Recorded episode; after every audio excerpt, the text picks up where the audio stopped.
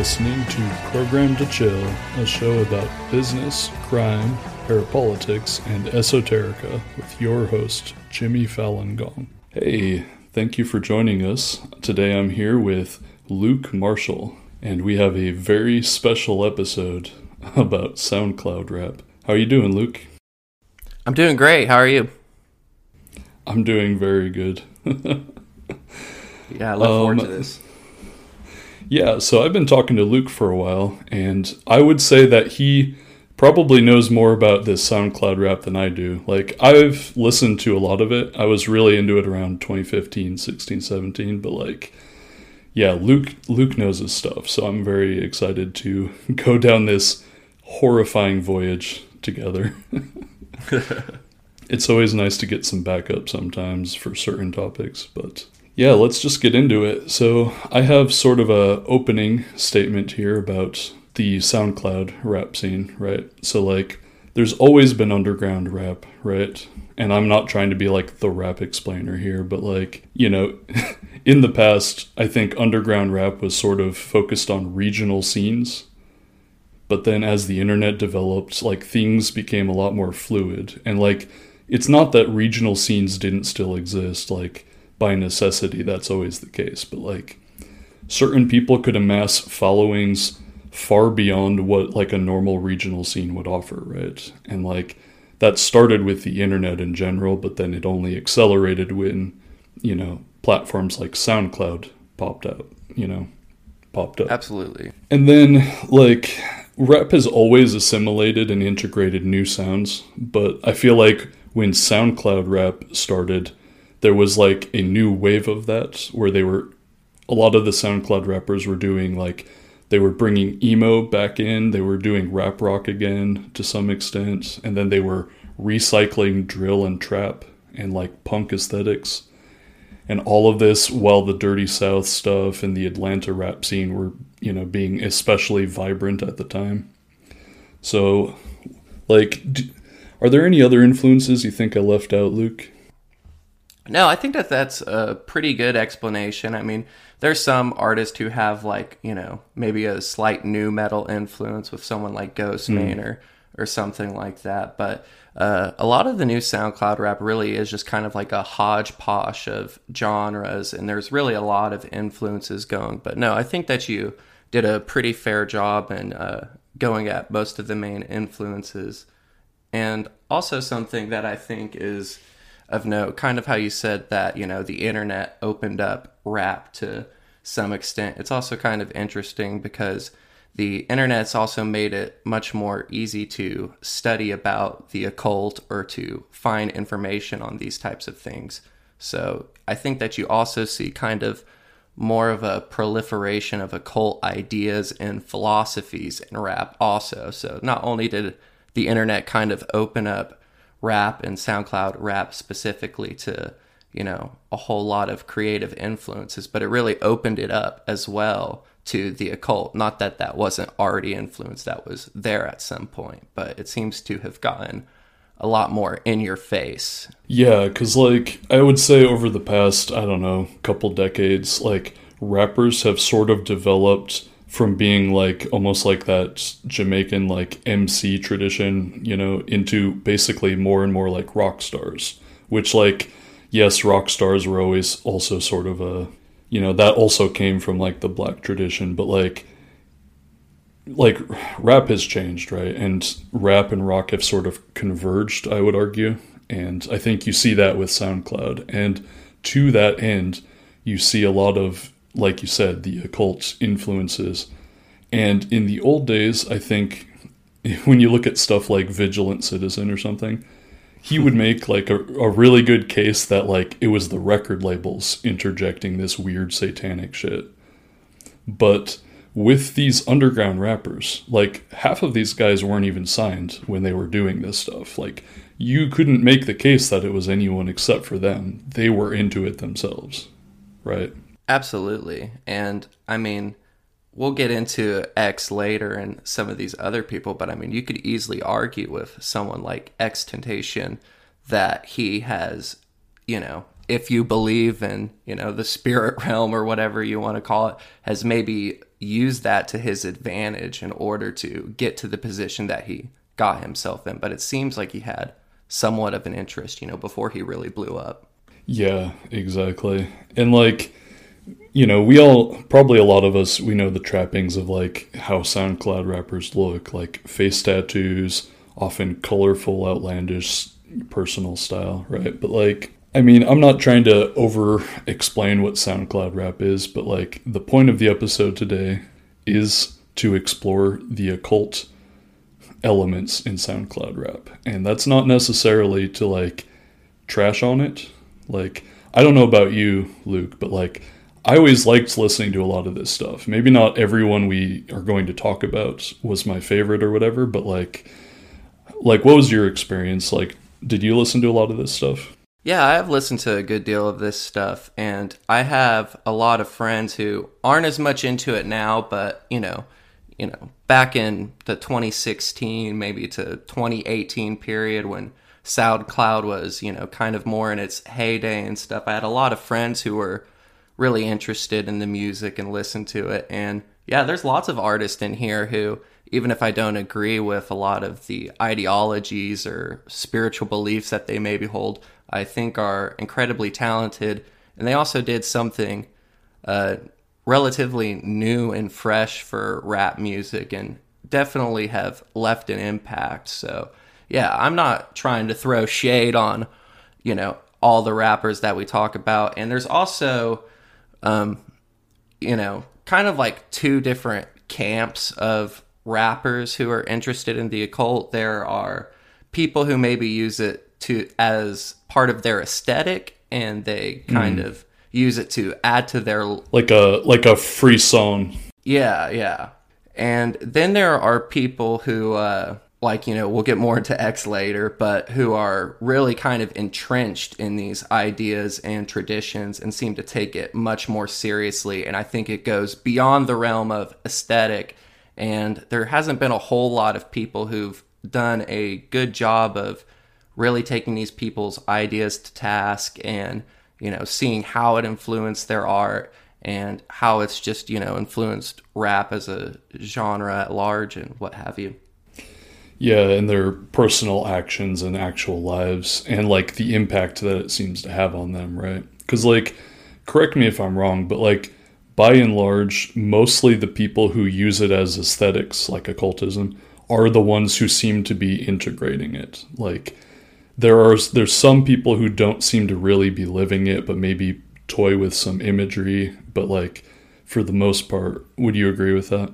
Yes, I would agree with that. And I think you're right that like this stuff isn't necessarily good, right? I mean, it might be artistically interesting sometimes, but like this combined with obviously the like the lifestyle and like we can see that it has a negative impact and i'm not trying to be like preachy or moralizing certainly not especially because uh, you know i'm like a white dude or whatever but like i think we can look at someone like juice WRLD who you know said what's the 27 club we ain't even making it past 21 and like he didn't right yeah like absolutely and like there's a long list of guys who died even younger than 27 which is like really negative. That's awful. It's crazy. I mean, I said this to you over DMs, but like a lot of these SoundCloud rappers who are dying make the people who died out in Laurel Canyon seem old. You know? Like it's it's pretty crazy. Yeah, like I mean, off the top of my head, there's XXX XXX Tentacion, there's Lil Peep, Juice WRLD.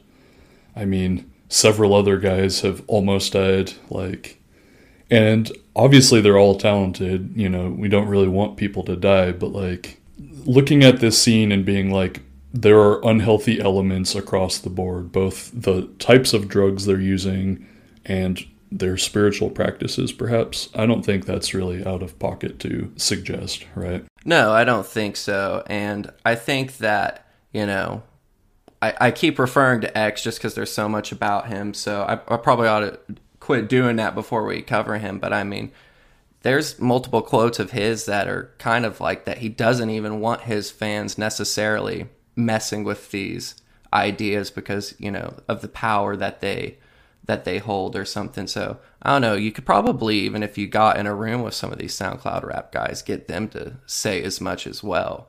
Yeah no i agree. And it certain things x said reminds me of Aleister crowley being like this is not a good path. Like you shouldn't do this which i know there's a little bit of tongue-in-cheek sometimes perhaps but especially when you're like, no, this stuff is real, it works, it's powerful, don't do it. You know, I think there's an element of like enticement there, but like at the same time, I don't think they're lying. They know that it's bad.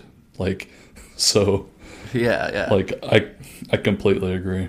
Yeah, and I don't think that's the only parallel that he really has with Crowley, because I mean, we're talking about people dying early um, in this kind of scene, and he would have a lot of people who would die around him and uh, certainly have a lot of complication added to their life. And that's also another parallel that he has with Aleister Crowley, someone who had multiple people either die, commit suicide, or kind of go crazy who were inside of his circle.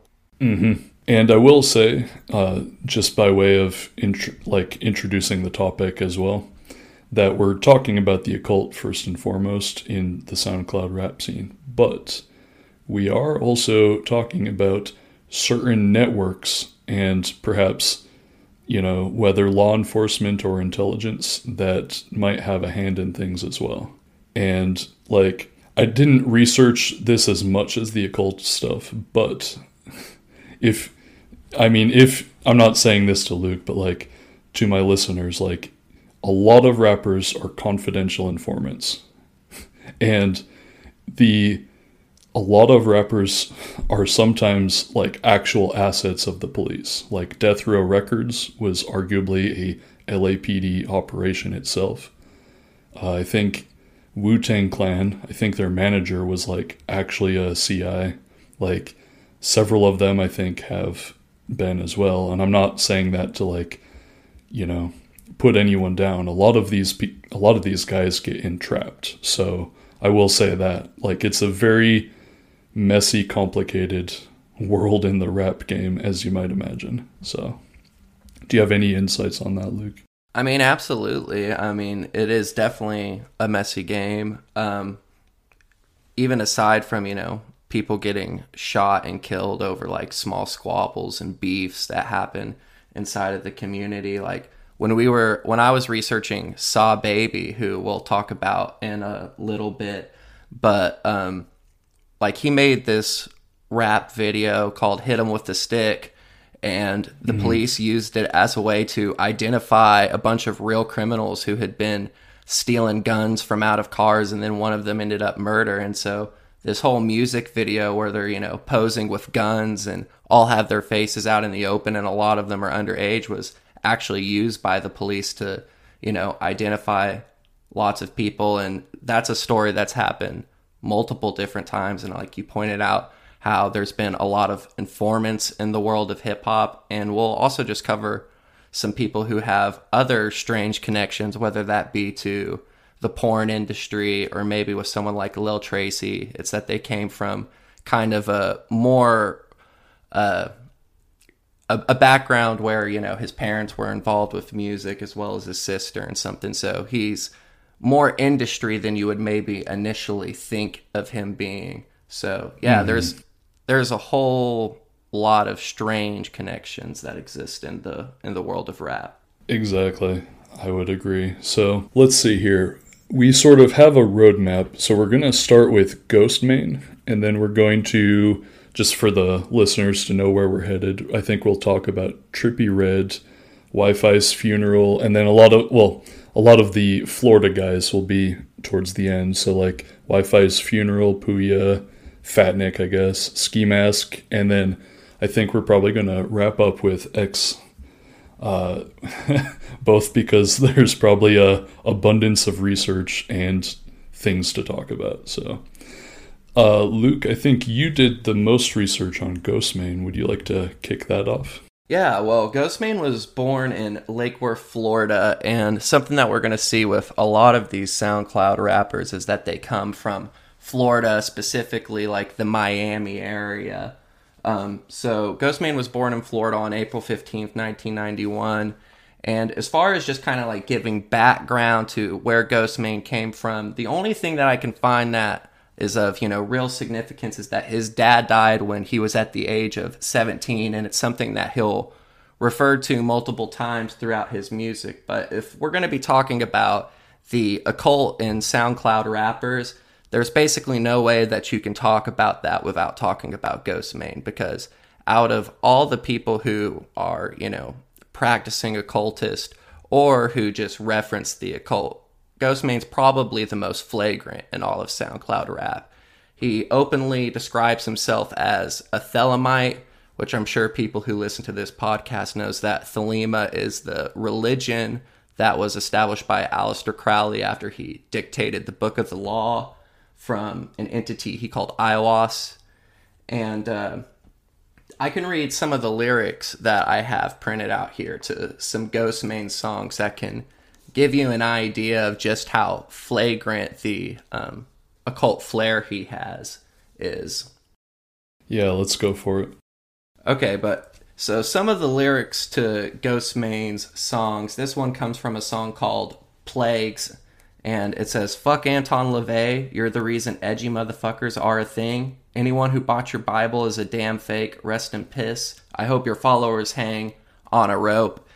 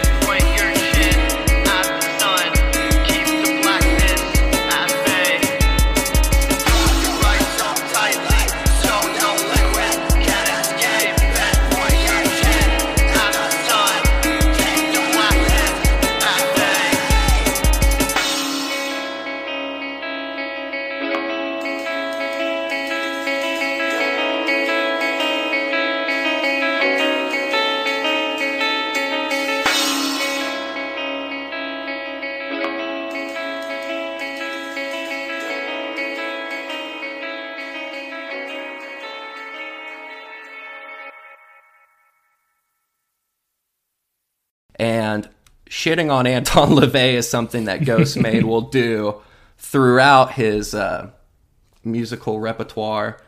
Um, here's another lyric of his from a song called Kali Yuga, which is a phrase for like the end of times, like the last epoch of time. Um, y'all think I worship Satan? Bitch, I am a Thelemite. Do what thou wilt, no dogma can close my wide open eyes.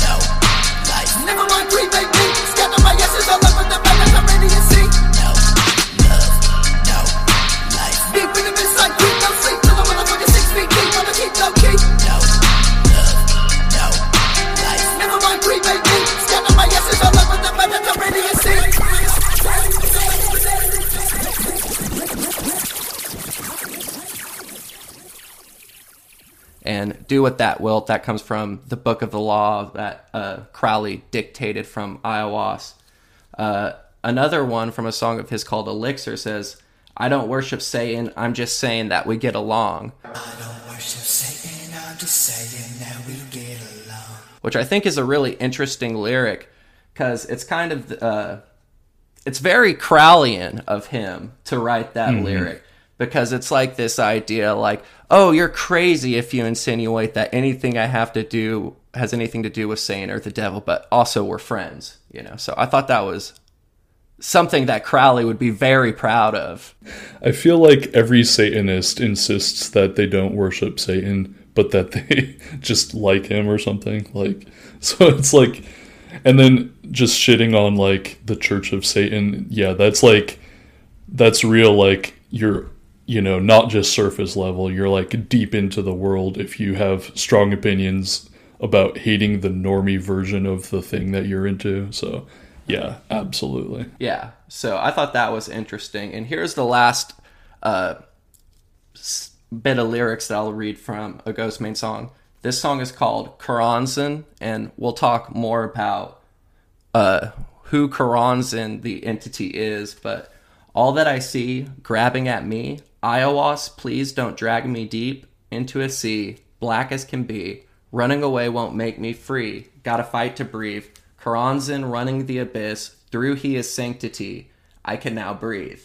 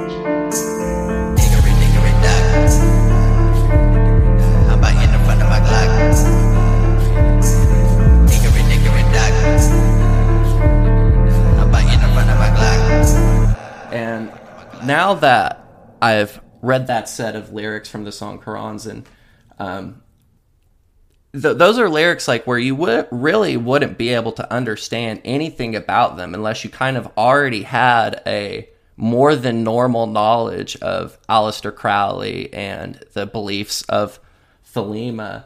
And he mentions two separate entities um, one Aiwass, and then the other is Choronzon.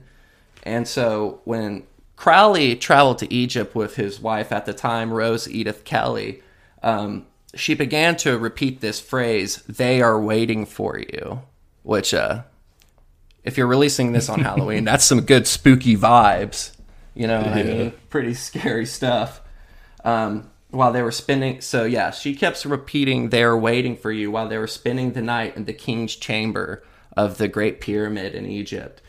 And Which which was their honeymoon, by the way. Just a normal thing to do, right? Yeah, yeah. I don't even think they like hardly knew each other at this point. They hadn't been going together that long. I, d- I don't believe so. Um, yeah, it's certainly quite the honeymoon, and uh, so Crowley, being the person who he was, obviously was interested in Rose's newfound psychic abilities, and he wanted to put them to the test and make sure that she wasn't BSing him.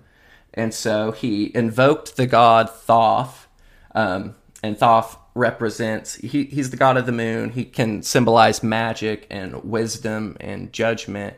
And so he invoked Thoth and began to prompt her with questions. And these t- um, this test that he was kind of putting her through culminated in him taking Rose to this local museum and telling the entity to and identify an image of Horus in the museum. And she was drawn to uh, this symbol, and I want to pronounce this correctly, um, but I probably won't. Ankh FN Kansu. But anyways, what's important about this symbol that was at the museum is that its inventory number was 666. And this is a number that Crowley has previously identified with. You know, he would like to refer to himself as the Great Beast 666. And so Crowley took this as a as a sign. And this led to Crowley ending up dictating the book of the law from the entity who Ghostemane mentions in these lyrics, Aiwass. And uh, I'll go ahead. Which can I can I just interject? Like some of my listeners might know who Aiwass is, but if you haven't, uh, Google it. I'll also post always you know Twitter thread of images, but A I W A S S. It's basically a gray alien. Like a lot of people have made that comparison, but like like take that as you will. But Crowley drew this entity that he was corresponding with, and it looks like a gray alien. Anyway, Yeah. go ahead, Luke.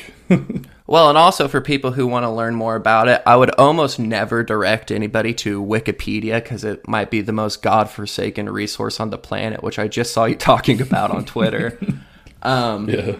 but actually, one of the few times where reading a Wikipedia page might be helpful is on Aiwass because it really kind of lays out there the, the truth about the entity Aiwass. But, anyways, I'll go ahead and read a couple quotes from Crowley and then I'll actually read a little segment from that Wikipedia page that kind of uh, condenses what Crowley had to say about Aiwass, and we can get a better idea about this entity and what he might truly be referring to when he talks about him.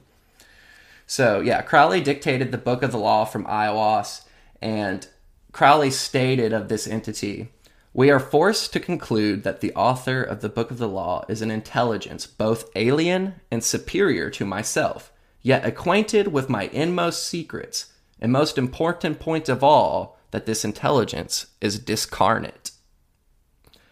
And he would go on in Magic Without Tears to say, the holy and guardian angel is not the higher self, but an objective individual.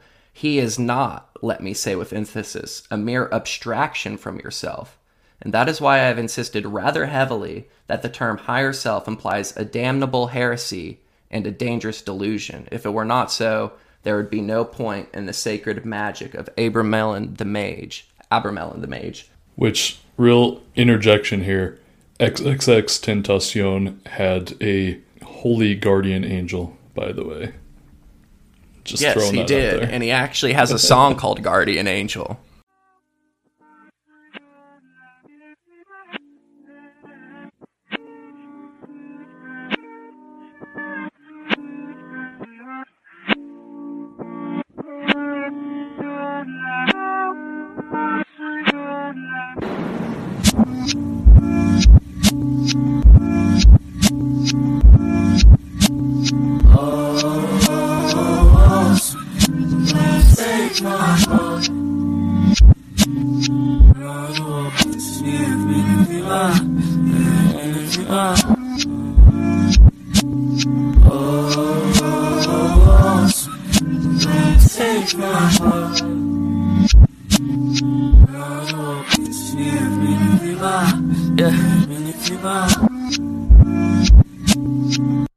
Close, what is this? Is it heartbreak? Is it truly what it feels like? What it sound like? What is truly at the essence? Sharp teeth in the chest, cancer all in the breast of the beat and the bruise. Feeling like a pawn to the greed of these fools, but I never be the piece of the evil in the womb of these fake fuck niggas with they mask. I presume I'll be telling if I got a load, I swear I resume.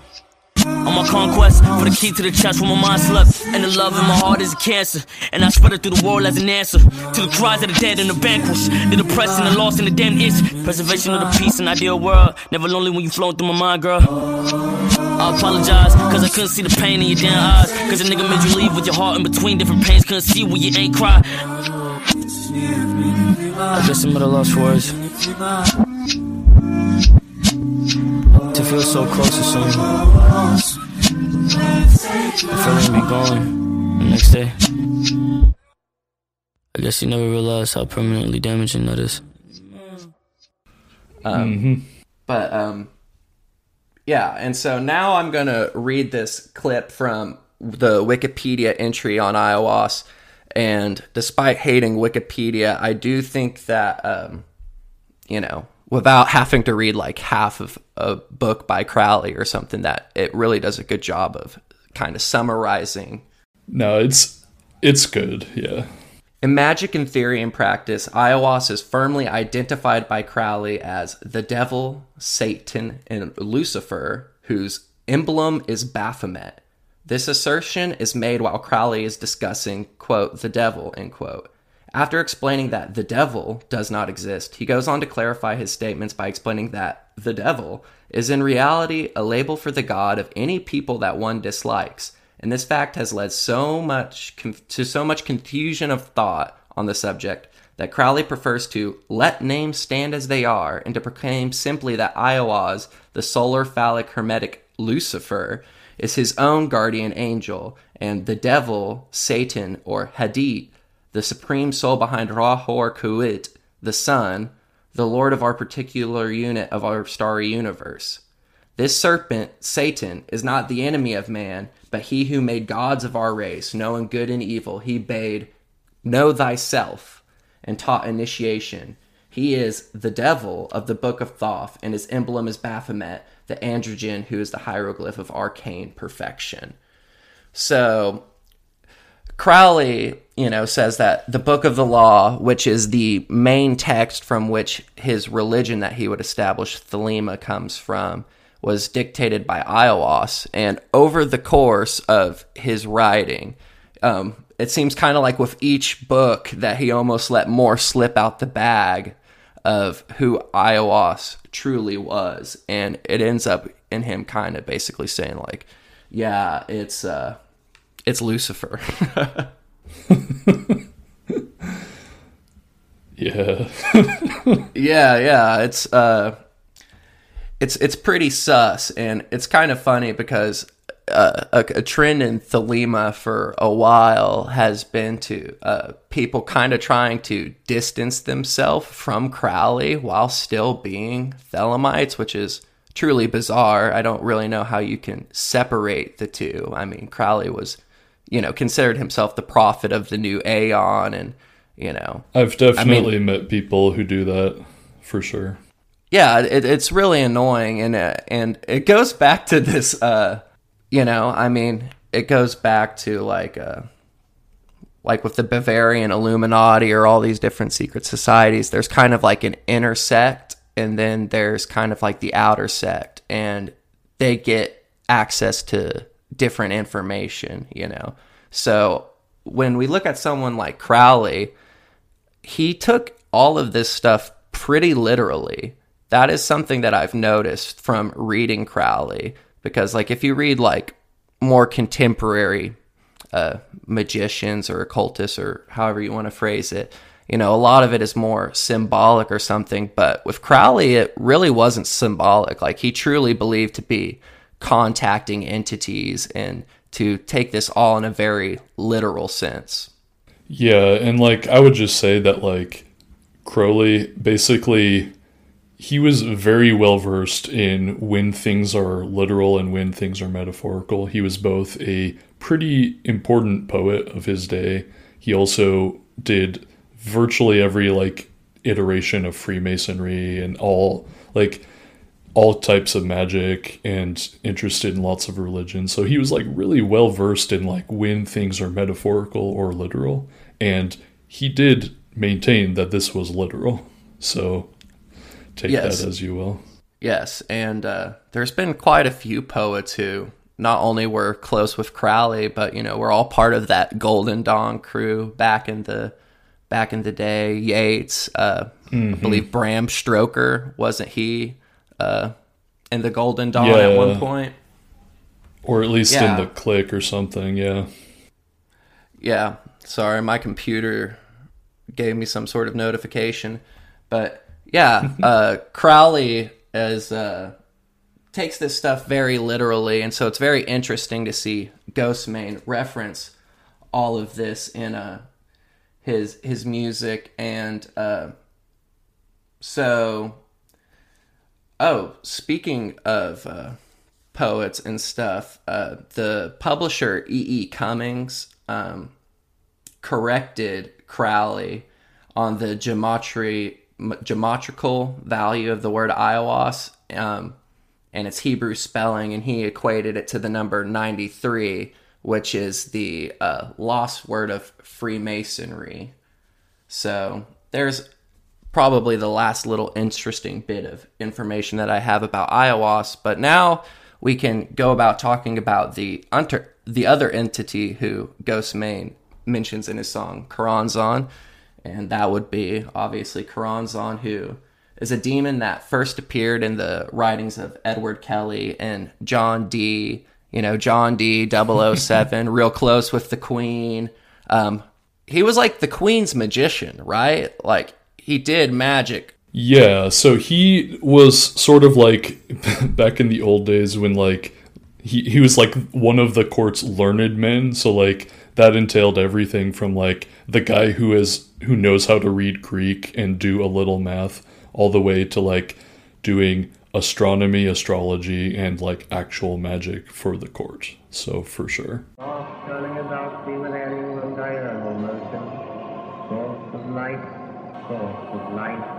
Let thy perpetual radiance earth to continual labor and enjoyment.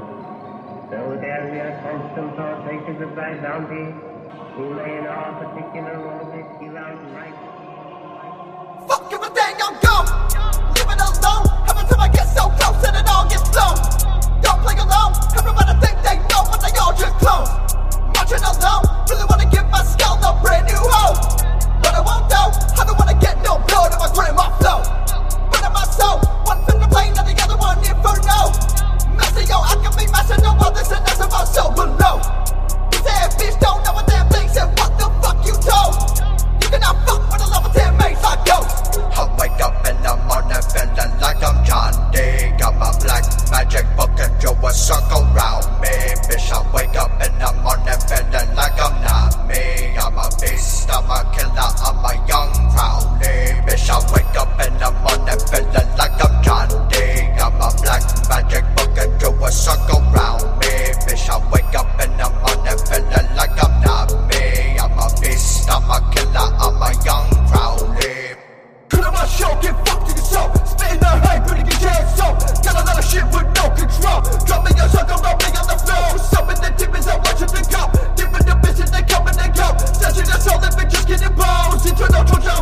ghost. Where I go? Where I go? Now I know, what I lonely soul. I can tell I'm for.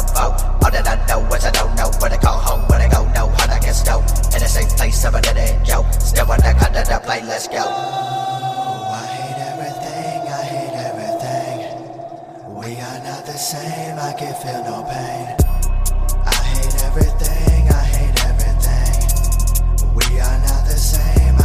Feel no pain. I wake up in the morning feeling like I'm John Dee. Got my black magic book and drew a circle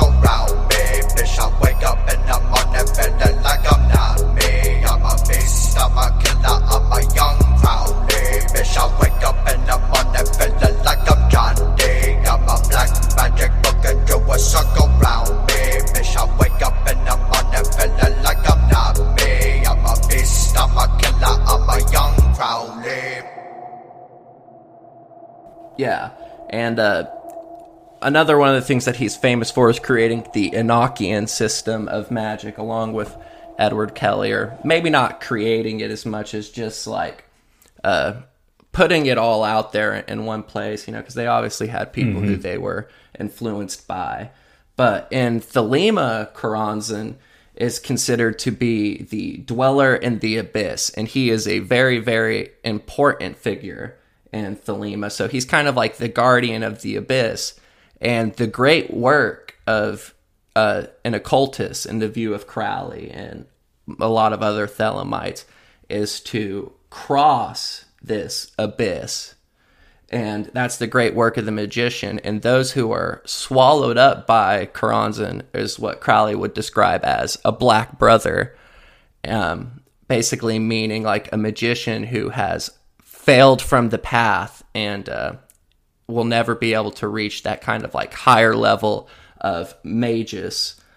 Um, so Crowley says in his confessions, which uh, I haven't read all of the confessions, I've read big portions of it, but if you want to get a better idea of Crowley, it's one of his most forthright writings, and you can really get a a better idea about both his life and you know kind of how he thinks without so much of the pleasantries of his other work. um, but the name of the dweller in the abyss is Choronzon, but he's not really an individual. The abyss is empty of being. It is filled with all possible forms, each equally inane, each, therefore, evil in the only true sense of the word. That is, meaningless but malignant. Insofar as it craves to become real, these forms swirl senselessly into haphazard heaps like dust devils, and each such chance aggregation asserts itself to be an individual and shrieks, I am I, though aware all the time that its elements have no true bond, so that the slightest disturbance dissipates the delusion, just as a horseman, meaning a dust devil, brings it in showers of sands to the earth. And then that's the end of his quote. And he would also say, um, he talks more about the abyss in little essays towards the truth. This doctrine is extremely difficult to explain, but it corresponds more or less to the gap in thought between the real which is ideal, and the unreal, which is actual. In the abyss, all things exist, indeed, at least in posse, but are without any possible meaning, for they lack the substratum of spiritual reality. They are appearances without law. They are thus insane delusions. Now, the abyss, being thus the great storehouse of phenomena, is the source of all impressions. And something interesting to uh, note about crossing the abyss. If I'm not wrong, I, I don't want to say something that's false, but I believe that many people theorize that the reason that Parsons, Jack Parsons, died, who was a follower of Crowley, he worked at the Jet Propulsion Laboratory. Um, most of your listeners are probably familiar with Jack Parsons, but is because he became a black brother who basically got swallowed up in the abyss. Um, Yeah, I mean, I think there's several interpretations of what happened to Parsons, but I would put chalk that up as a major probable cause, right? Absolutely. And I, I haven't done enough research into it to say definitively whether he was murdered, whether it was an accident, whether, uh, you know, the, the demons finally came to take his soul or, or whatever the case may be. But it's, it's certainly interesting. So I just thought that that was something uh, worth mentioning. But there are uh, two methods of entering the abyss, according to Crowley. And one of these is ceremonial magic, and then the other form is uh, this is just kind of colorful, like Crowley and his character, but uh, uh, receptive sex beneath the desert sun, homosexual receptive sex, I should say. Um, and crossing the abyss is considered, yeah, to be the great work of the magician and Thelema, and the demon Choronzon is the one who guards this abyss. And those who fail their mission are known as adept. Uh, uh, sorry, those who fail their mission are dark adepts known as Black Brothers. And those magicians successful in crossing the abyss are given the title Magister Templi or Master of the Temple. All the more so with Crowley, who was both a enthusiastic fan of ceremonial magic and receptive homosexual sex. So Absolutely. Um, um, before we move off of Choronzon and Aiwass, uh, I this is just an interesting aside, but Choronzon has like a, a symbol that kind of looks like the the nuclear like sign, like the three triangles, but it's a little bit different. And Major Garland Briggs in Twin Peaks towards the end of the series has that on the side of his neck. So I don't know what to make of make of that, but I just thought that that was an interesting aside that some people might be interested in hearing. Well, I mean, when you look at uh, things like Twin Peaks season three, I think it was that episode about the nuclear blast. Let's just say I, I think I guess, I guess it's probably Frost who wrote it, but like Frost and Lynch definitely have what I would call a magical worldview, Oh, absolutely.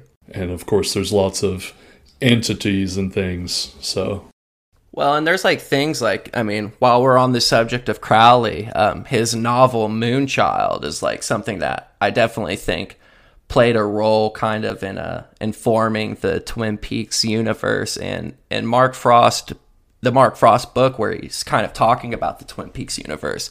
It mentions Crowley more than once and Lynch is real interested in transcendental meditation and there's, you know, occult uh, themes and kind of some slight MK Ultra themes, like in Lost Highways and some of his other movies. Um, Oh yeah, and like you you can tell that they're well versed in like Kenneth Grant stuff too, with like the like the lodge, the different lodges, and like the Mauve Zone. Like there's they they really know a lot of this stuff. So absolutely. Well, and I think like if you're someone who's as interested in transcendental meditation and some of the different practices that Lynch is very openly um, involved with and uh, very into, it's probably not that long before you're going to start stumbling into people like Crowley and Kenneth Grant, who kind of infuse some like Eastern mystic ideas with Western occultism. You know, so it's kind of like inevitable if you get really into that world that you'll probably stumble upon some of those figures. Not to completely invalidate, you know, Eastern beliefs or Eastern mysticism, just to say that um, those two kind of go hand in hand to a certain extent. yeah, and I would also just add, obviously, that like a lot of what we I say we, I mean culturally, we as Westerners know about Eastern spiritual practices is almost like a reifying self-selecting of the like the weird shit and like the most potent like like esoteric occult stuff that gets recycled and brought to like act as if it's like you know representative of the whole culture. So like we see that with india where like the average indian isn't necessarily following like krishnamurti and like you know so like there is like this weird selection bias i think sometimes. And like you know like average islam isn't necessarily Idries Shah's weird sufi beliefs right? Like and on and on and on. So Absolutely. And I mean, I think something that occultists are pretty open about is, uh, and I think part of the allure to a lot of people getting into the occult is kind of like it's a pick and choose and create your own religion. And these are the gods that I worship and that I choose to include. So it's kind of inevitable, like, if that's the type of view that you, um, the kind of perception that you have when you look at these different religious traditions, that you're just going to pick and choose whatever it is that, you know, conforms to your will or however someone uh, like Crowley or Ghostemane or however would like to to put it. But anyhow, so that's do what thou wilt right do what thou wilt absolutely yeah, it's the whole of the law, man. Um, yeah, so that's most of what I have on Ghostemane. But one thing that while we're still on Ghostemane and before we move away from him and onto somebody else that I think is just worth mentioning is that Ghostemane is now engaged to Poppy, uh, the the pop star, and uh, she's very interesting for any of your listeners who are familiar with her.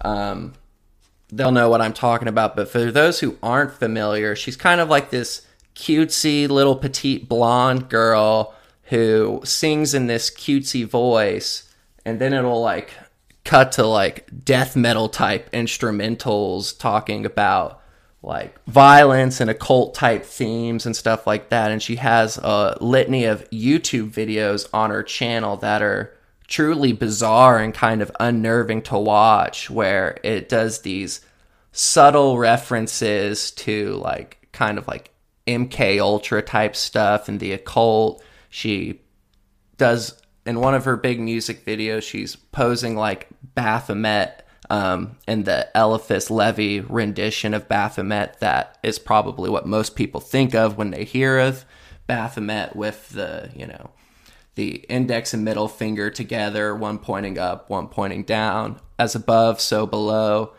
And so her and Ghostemane really are quite the couple for each other. Kind of seems like they're perfect. But prior to her getting with Ghostemane, she had this really creepy manager, this guy named Titan Sinclair. And um, there's been not like rape allegations or anything like that, but like allegations of being manipulative. I think he threatened to commit suicide to get his way with her and that he like kind of groomed her to become this Poppy character. And before Poppy had ever came into this Titan Sinclair's guy's life, he already had had a girl who he kind of tried to do this with, but ended up failing. And so it's it's a whole weird story. I wish I would have left myself some more notes to where I could uh, properly talk about it.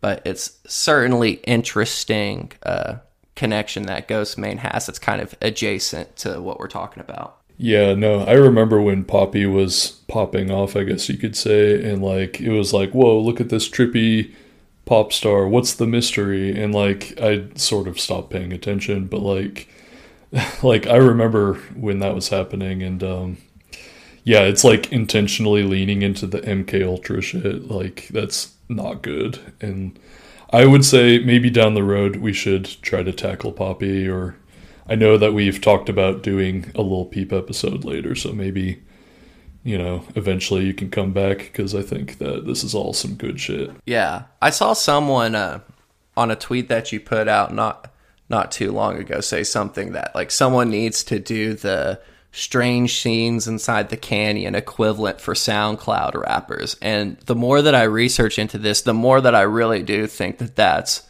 a great idea and that there probably is a whole book worth of fascinating stuff that one could dig up about these people. Oh yeah, cuz like with Ghostemane, I mean, you did a great job, but like I feel like there's more and we just don't have or it's not out there. Like we don't have access to his life. We don't really know what he does like we don't know where he came from that much, right? And I feel like the story is yet to be written on Ghostemane and Poppy as well. So I'm with you there. Absolutely.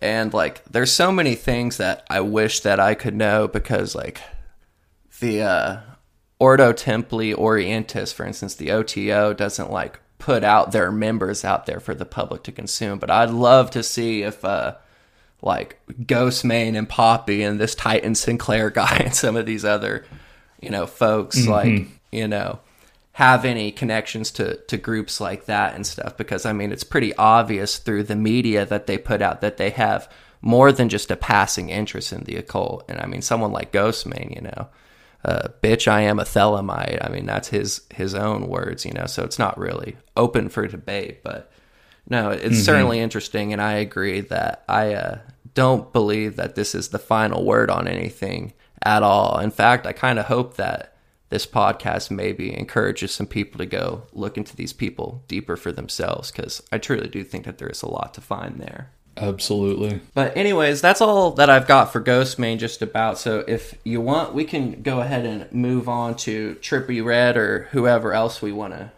talk about. Yeah, I think Trippie Redd would be a good one um, to get into. So now I guess we can just get into Trippie Redd and maybe we should have talked about him first because I forgot that he's not a Florida rapper like most of the other people we're going to talk about. He comes from Ohio.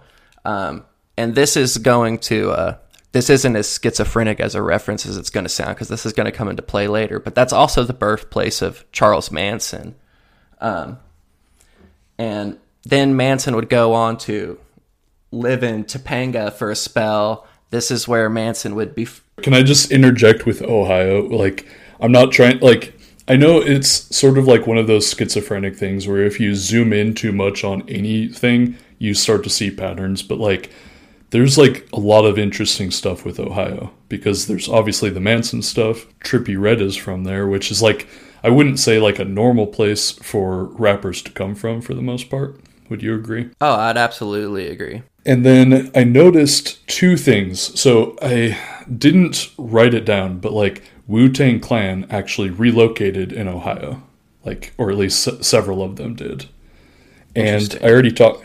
I already talked about how like, uh, I think their manager is like for sure like on court documents as like a confidential informant and like works with the police Um, you could intuit that like the Wu Tang Clan does as well. And then, uh, not to get jumping ahead with uh, you know XXXTentacion, but in the Jocelyn Flores saga, which we will tell the whole story of, she was actually said to be dating an Ohio-based rapper named Chapo, but like the A was an X, so I, I'm assuming it's Chapo. And Jocelyn Flores was from Ohio. So like there's like just an interesting thing with like Ohio. I'm, I'm I like I haven't really been able to piece together what's going on there and like why there are these connections, but like there's something and I'm like it's on my radar. So sorry, go ahead. Oh, absolutely. Well, and like there's some other states like uh Kentucky and, and some others that I would say kind of like have a real history of uh, just kind of strange going ons happening in that state. I just recently uh, started reading the first edition of the Sinister Forces series by Peter Yeah. Which kind of, you know, goes into like the mounds and the possibility of, you know, who knows? May, may, maybe we've upset the uh, the ancient Native American spirits or or something. And- we're all cursed. I guess I would also add that like Kentucky and Ohio both have like a large amount of poor people that can be manipulated. I mean, like there's like both spiritual and like economic based reasons for why certain weird things, you know, pop up in certain places. So, Absolutely. yeah. Yeah. But yeah, so both Trippie Redd and Manson were born in Ohio. Manson lived in uh, Topanga for a spell, and this is where he'd meet Dennis Wilson of the Beach Boys and Neil Young, as well as a litany of other uh, famous celebrities. And, you know, this is the Programmed to Kill podcast, so I'm pretty sure most people here are familiar with Dave McGowan. Um, So a lot of them are already going to be in the know about a lot of that, but also is in Topanga where uh, the Buddhist music teacher that the Manson family killed, Gary Hinman, um, was murdered. And Trippie Redd came up with this song and an accompanying mu- music video called Topanga. And let's just say, like, the PTK vibes in it are Off the charts. off the charts, off the charts. Like every once in a while I have to question like are they doing this to me? Are they trying to make me schizophrenic and like totally break from reality by doing this kind of thing cuz it's almost hard to believe that this is like not intentionally trying to rile somebody like me up. Yeah, like I've joked about how like it seems like sometimes they're specifically trying to give vigilant citizen a heart attack. like Yeah, yeah, absolutely. I you you sent me the Topanga one because like I know Trippie Redd, or like I've li- like listened to him, but I don't like follow his career, so I didn't know that that song came out. And when you sent it to me, I was like, "Holy shit!"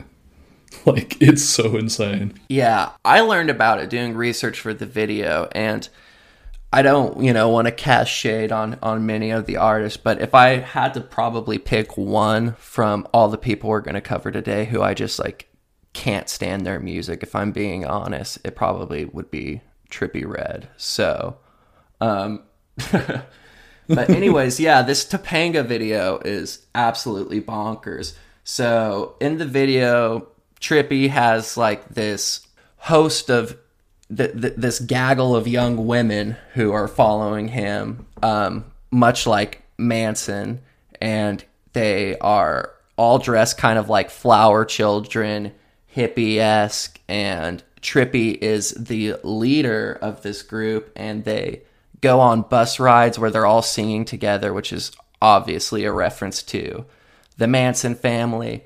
And this is where it gets really creepy, but it's complete with not just an occult ritual, which has existed in many uh, rap music videos, but this is really what like sends the PTK vibes off the charts.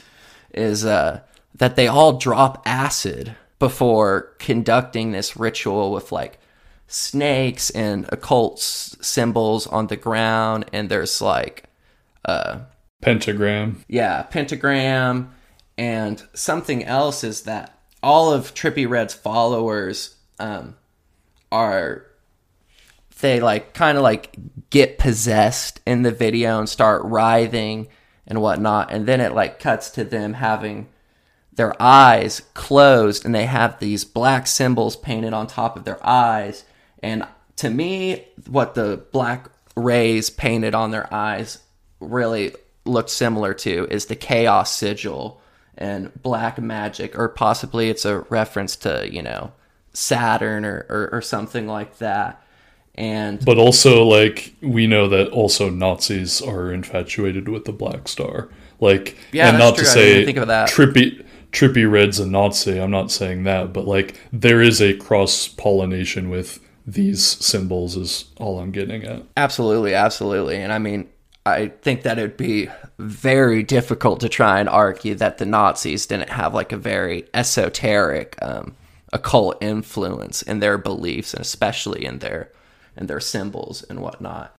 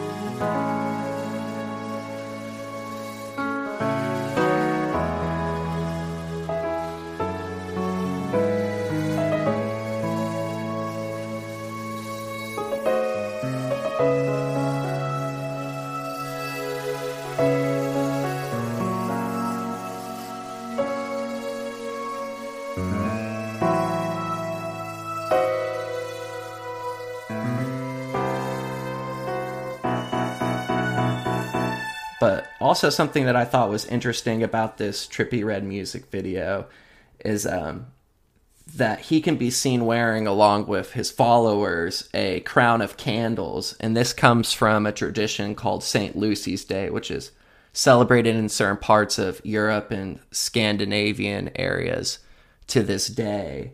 And I've got some notes on this St. Lucy's Day, which also is interesting to note. Lucy, Lucifer, Lucy in the sky with diamonds, like Lil Uzi. Lil Uzi, yeah. It's uh, certainly an interesting uh, series of letters that one could draw a whole lot of meanings out of if they were so inclined. But um, this is a little bit lengthy, but um, I might just go ahead and read some of the notes on what St. Lucy's Day is and where it comes from, because I think it gives context to the video. And also, something that I just think is um, really interesting about this is like, I personally hadn't heard of St. Lucy's Day before looking into this. And it's uh, just very interesting for someone like Trippie Redd to incorporate this into his music video because it's kind of like an obscure thing. And so to me, that denotes some deeper interest than just, you know, this is all aesthetic.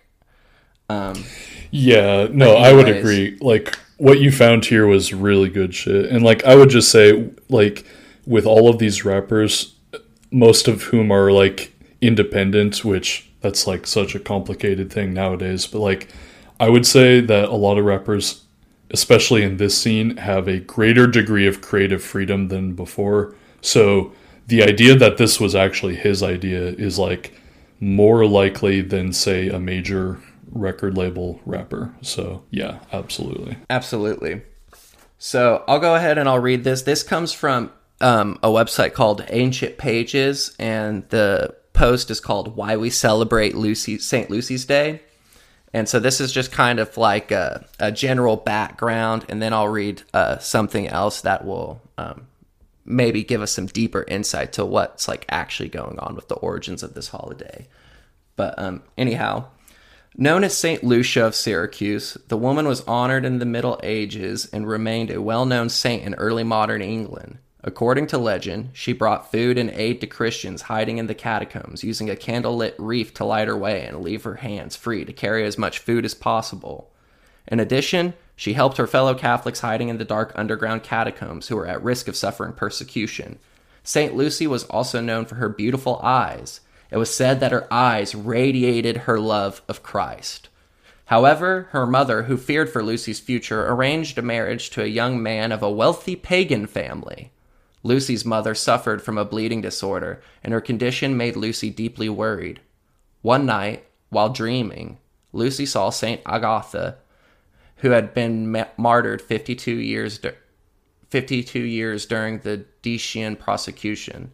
The saint told Lucy that because of her faith in God, her mother would be cured, and that Lucy would be the glory of Syracuse, as she was of Catan, Catan, Catania. Sorry for butchering some of these words.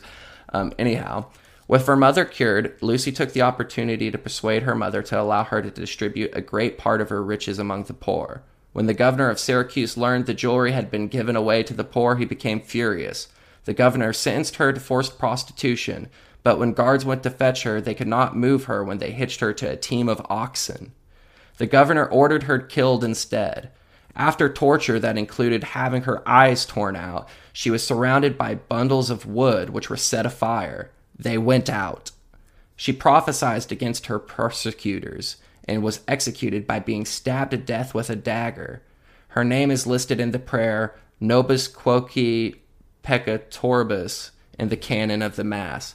Legend says her eyesight was restored before her death. That was the reason she became the patron saint for people who are blind and suffer eye disorders. So that was a little bit of a long thing to read, but I think that it gives some good background into Saint Lucy's Day and where the idea behind uh, kind of the mythology of it.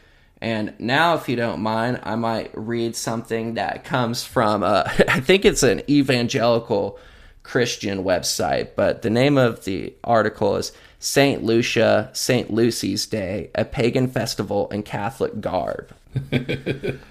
Yeah. St. Lucia, from the Latin lux, meaning light, is a Christianized pagan fertility festival of lights created by the Roman Catholic Church in the 16th century that takes place at the winter solstice and was observed anciently in honor of the young maiden goddess, thus identifying her as either one of the triad of demonesses known as Hecate or the daughter of Hecate and Helios. The festival plays a prominent role leading up to the celebration of Christmas in the Lutheran secular c- culture of Sweden and the Swedish speaking population of Finland. It is also observed in Lutheran Norway, Denmark, Iceland, Latvia, and Estonia, and Catholic Malta, Italy, Bavaria, Croatia, and Slovakia, though to a lesser degree. In those parts of the USA where there where there are those of Scandinavian ancestry, it is known as St. Lucy's Day. The festival was observed in pagan Europe long before the arrival of Christianity. Lucy, or Lucia, or Lucy, who was originally known, was an evil female being like a demon or witch known as Lucia di Dunkel. She would ride through the air with her followers, the Luciferda. Between Lussinatta, or Lucy Night, and Yule, trolls, evil spirits, and the spirits of the dead were thought to be particularly active, so people stayed indoors. It was believed that Lucy would could come down through chimneys like Santa Claus and steal children away to punish households. So the spirits had to be placated with offerings to prevent this happening. Because of this fear, Lussevaka was observed, staying awake all night to protect oneself from supposed attacks. Today, this is carried over and partying all night until daybreak. Another theory, which is probably the truer of, of the two, is that Santa Lucia observation evolved from old Swedish traditions of star boys, white dressed angels singing Christmas carols at different events during Advent and Christmas.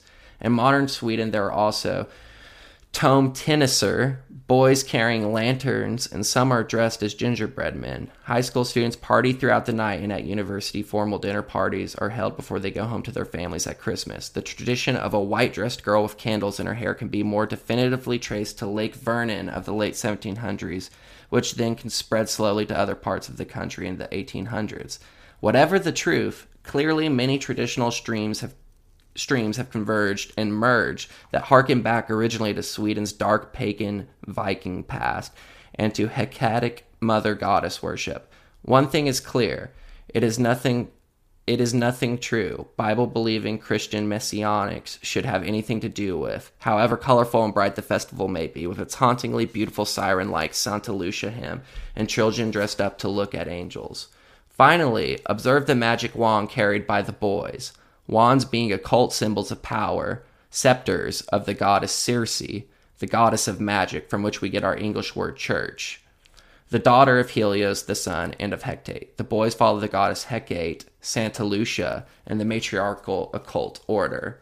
So those were kind of long readings, and hopefully people were able to follow despite me uh, butchering some of these words. But I do think that it adds an interesting context into the video and it makes sense of what happens with his followers' eyes and and what have you. And I would encourage your listeners if they're interested in it at all to go watch the video. I mean, I think the song's trash if I'm being honest, but like if you just want to give yourself an aneurysm, it's uh it's certainly worth a watch. Yeah, no, can I just say, like, I think I'm still sort of starting to look into this topic in terms of, like, Hecate, I think, is how Walter Bosley, uh, but, like, Walter Bosley, who is an interesting guy himself, has written a lot about how he, I think, asserts that there is a cult in the United States, like a hidden cult that worships Hecate, or you know, you can say it a couple ways, and it's basically like a Luciferian kind of like not quite Christian, like sort of Satan worship that is sort of oriented around like Nordic Norse, you know, mythology basically. And Yeah. it's exactly what you were saying. And I'm thinking about interviews that I've listened to with him where he's talking about that. And I'm just like, oh no. Yeah, yeah, no, it's certainly this like interesting combination that you really wouldn't expect to find, which is like uh, mi- like a midsummer type worldview combined with uh, Christianity to create this like kind of weird, uh, very heavily paganized version of, of Christianity. So I thought that was interesting, and I thought that it was an interesting thing for Trippie Redd to reference in the music video, and it makes me wonder what's going on. I mean, I guess that there's kind of like two ways to look at it is either that you know he's making fun of Saint Lucy as a way of like poking fun at Christianity or that he's kind of like more in tune with the pagan aspects of this tradition and that that holds his interest for some reason. But anyways uh it definitely seems like something that was intentional. I mean i've never seen anybody wear a crown of candles or um you know Yeah, I mean, I think there could definitely be both side by side, right? Because the like something like a black mass is nothing if not mocking and also being its own thing. So for sure, Absolutely. Well, something that I think is like very interesting about all this occult stuff is that um, ultimately it's always kind of been defined in its opposition to already existing monotheistic religions, like specifically Christianity, in my opinion.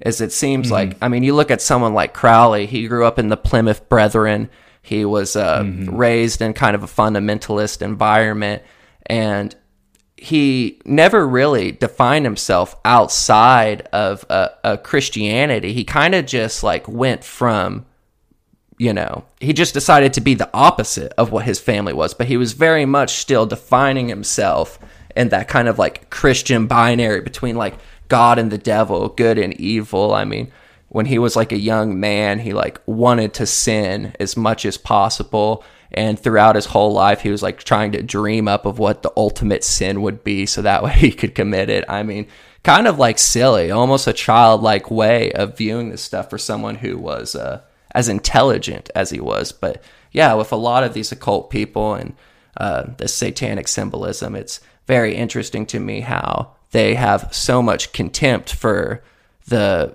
established monotheistic religions, yet they never really try to define themselves outside of it. yeah, and like I think about in thinking about Trippie Redd, like wasn't he like kind of close to six nine, but then he like accused six nine of being like an actual pedophile? I thought I saw something like that. You know, I honestly don't know much about that, so I don't want to speak out of pocket, but it sounds more than believable. I mean, that's like, you know, Tuesday for SoundCloud rappers is something like that. I feel like people sort of know about a certain incident with six nine, um, but I think Trippie Redd was like referring to other things too. So, like, and like he, Trippie Redd cited that as a reason to break with six nine, which is you know fair. But like, I don't know, it just sort of shows the awful milieu that sometimes these people find themselves in. You had uh, another connection that Trippie Redd had as well. Yeah, yeah. So I'll, I'll just go into that right now because I kind of almost want to call out Trippie Redd. So hopefully he doesn't send any shooters my way. Um, but um, he got um, so if you ever accuse Trippie Redd, which first of all he has like six six six tattooed on his eyelids, upside down crosses tattooed on his face. He's talking about the devil and putting six six six in his music all the time. And then like if you go like Trippie Redd's, you know, worships the devil or whatever, he'll have a hissy fit online, which is pretty funny too. Um, because I mean, even if I were to, you know, be in uh, his position and I was deciding to put satanic stuff just like for like aesthetic, spooky reasons into my music, I, I don't think I would be mad when some sort of confusion arose. Y- You know what I mean? It's like, Yeah, no, like I feel like uh, Michael Aquino was like similarly bitchy about it, and it's like you are literally running a satanic church. Like, calm down. Yeah, yeah. And also quit getting like you're an intelligence officer who runs a satanic church and kids keep on saying really really sus things about you. It's like there's only so mad that you that you can get. This doesn't happen to to normal people, you know. Mm-hmm. Like, um, witch hunts don't typically happen to non witches. Yeah, I, I firmly agree with that, as I imagine most of the Programmed to Kill listeners probably agree with that. Um, but yeah, so where Trippie Redd claims to get a lot of this satanic symbolism and uh, these ostensibly satanic ideas, even though he'd maybe have some sort of quabble with that, is from this rapper called SahBabii, who I had never heard of SahBabii before listening to this, but um, I think he's real famous for this song uh, that I believe is called Pull Up with the Stick.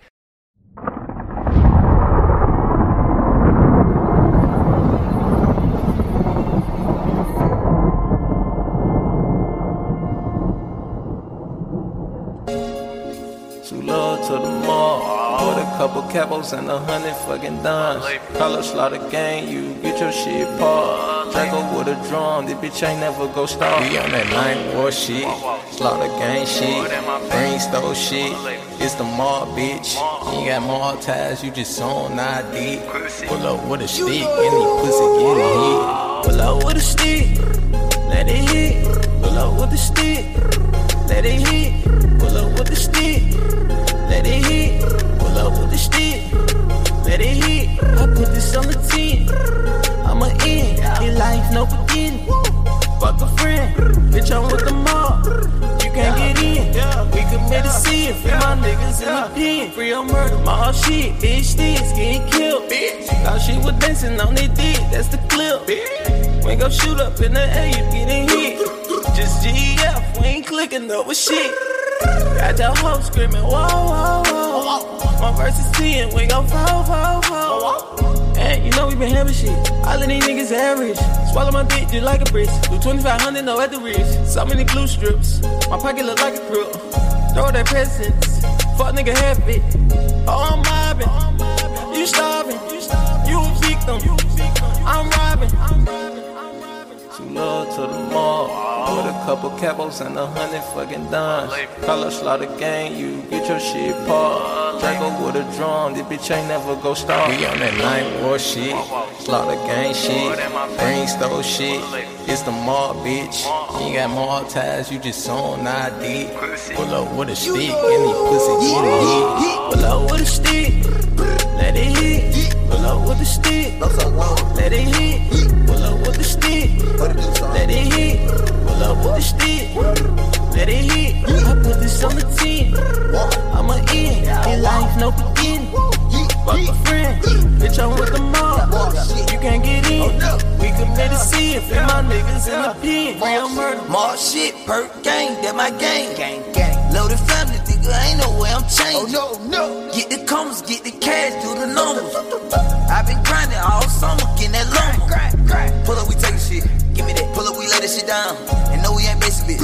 Oh, yeah. Pull on your hood with them round. My wrist is on the 10. On the 10. I'm in that Benz. I let her get in. Get in. her and her friend. Free. Loso loaded coming straight out the J. Loso loaded coming straight out the J.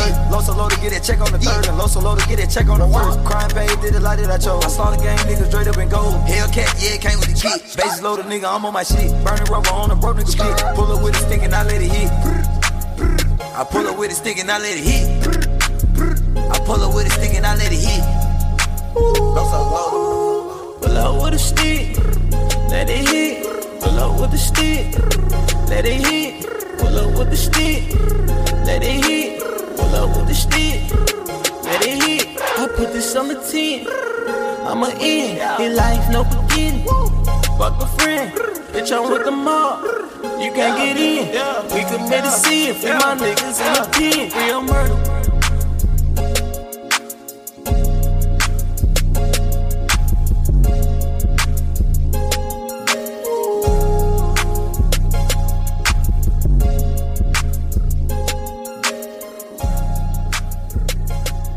That was the one where I mentioned earlier that uh, the music video made for it ended up, you know, SahBabii through this music video kind of unintentionally snitched on like all his close homeboys. Um, so that's uh, but it was yeah, SahBabii who came up with this idea called unknownism, um, this philosophy that he he's came up with, and its sign is an upside down cross surrounded by a s- series of three sixes, so six six six, which seems to be pretty openly satanic. But what's interesting about this is he says that it really has nothing to do with Satan, and here's a quote of his. 666, that's six protons, six electrons, six neutrons. That equals carbon 12. Carbon helps make melanin. So that's the scientific makeup of people of the same skin color as me. Which I don't know if anyone's informed him that white people and Asian people and all people uh, have carbon in them. And I don't know if there's anything to where carbon like actually helps produce melanin. I gonna have to call the Plus, science like into obviously, question. Like melanin is in every human, obviously, as well. Like I don't know. Yeah, yeah, yeah. So I guess that this all kind of comes down to his statement that carbon helps make melanin, but I, I, I don't think that that's necessarily true. But I'm I'm not a scientist or or anything like that. But anyways, it's certainly interesting. And so SahBabii and uh, Trippie Redd and I think uh, SahBabii has claimed that he influenced Lil Uzi Vert, which to your listeners who don't already know, say that one slow a couple of times. Um, but uh, yeah, so it's it's this kind of weird thing where they use very open satanic imagery and you know talk about the devil and you know will like have like ritualistic things happening in their music videos, but then they're like, this is black empowerment, and if you have you know question that at all, well, how dare you? Um, which is certainly kind of interesting, but I started digging deeper into unknownism, trying to figure out about it. And then I found this really interesting clip from a interview with SahBabii on YouTube. And when he's asked about where he received this knowledge um, from the host of the radio show, he said that it came from his high level Freemason uncle. So Nice. yeah, yeah. Um, and yeah, Trippie Redd said something similar to like this whole idea about this all being about black affirmation, which is uh, now why I say TR666. And that's the name of one of his songs for people who aren't aware. Because Trippie Redd is black, but Trippie Redd is also dark. I make dark music, but I'm black, so I use it as a metaphor. Um, so, um, yeah, it, it, it's certainly interesting, and uh, I don't know if that's something that the black community, uh, for the most part, would necessarily agree with, and I doubt that most of them really want to adopt satanic symbolism as an affirmation of, you know, uh, black identity or something like that, because black people tend to be a pretty religious group of people. Yeah. Oh, I was just gonna say that, like, I mean, I think that it's been a long so- uh, a, a thing that's been going on for a long time inside of rap, where there's lots of uh, you know black people who grow up inside the church and stuff like that, and they see you know whether it was back in the day when it was Triple Six Mafia, or if it's today with people like um, Lil Uzi Vert, or what's the one who just made the satanic shoe with Nike and he twerks on the devil. Oh, Lil Nas X. Yeah, Lil Nas X, Lil Nas X. Um, you know, so I think that that that this has kind of been like a constant problem um, for some people in the black community where they don't really feel represented by these things, and they actually find it to be rather offensive. Yeah, no, I would add to that. Like, I was probably going to bring it up with the XXX uh, portion, but I remember a while back that Migos, uh, I want to say around 2017 or something, Migos was beefing not super seriously, but like they were like sniping at each other, like, you know, with words, uh, with Lil Uzi and with X. And a couple other people were in the mix, but like, I think that there were a couple different reasons why they were arguing and fighting, but like Migos was basically like not down with all the satanic shit that Lil Uzi and Trippie Redd and like X were playing around with. Whereas Migos, well, I I mean I I haven't seen anything satanic in any of their music. And so they were just like I think Migos was like saying they were going to pray for them and then for Lil Uzi because of course Yeah. they did the song together. Um, but then I remember there was like a time when I think Migos was like trying to like beat up X. So like there was like a whole thing. I don't think it was that serious, you know, but Yeah. like they were definitely arguing over this Satan shit, you know, in the scene, right? Yeah, absolutely, absolutely. And I mean, I've also seen, you know, a trend among certain rappers where they'll be, you know, really heavily into the uh, dark themes and stuff. Like maybe someone like uh, before he just recently passed away, DMX. You know, he was real into the talking about Satan and violence and all that bad stuff. And then like his last music was, you know, like he had became a Christian and like, you know, was into that. So there's also kind of like this like pipeline of like people who are in the rap scene who like when they're young they're into all this satanic imagery and then it seems like when they grow up like they kind of switched a different way. Um so yeah, there's kind of been this like whole debate I think for a long time inside the rap community about uh, some of the satanic symbolism that, that's going on. Yeah, and I would just say uh, shout out, of course, to Subliminal Jihad. They did a really cool episode on uh, Memphis rap, and I think they talked about SahBabii too. So like, uh, check they them did out. mention him in that. Yeah, I Mhm. listened to that recently. Uh, both just because I love subliminal jihad, but it also seemed like it pertained to this topic somewhat too. And I saw that they had it, and I was uh, I listened to it, and it's a good podcast. So anybody who wants to learn more about that, and you know, like stuff like Memphis rap sigils and and all that fun stuff, it's a, it's a pretty interesting.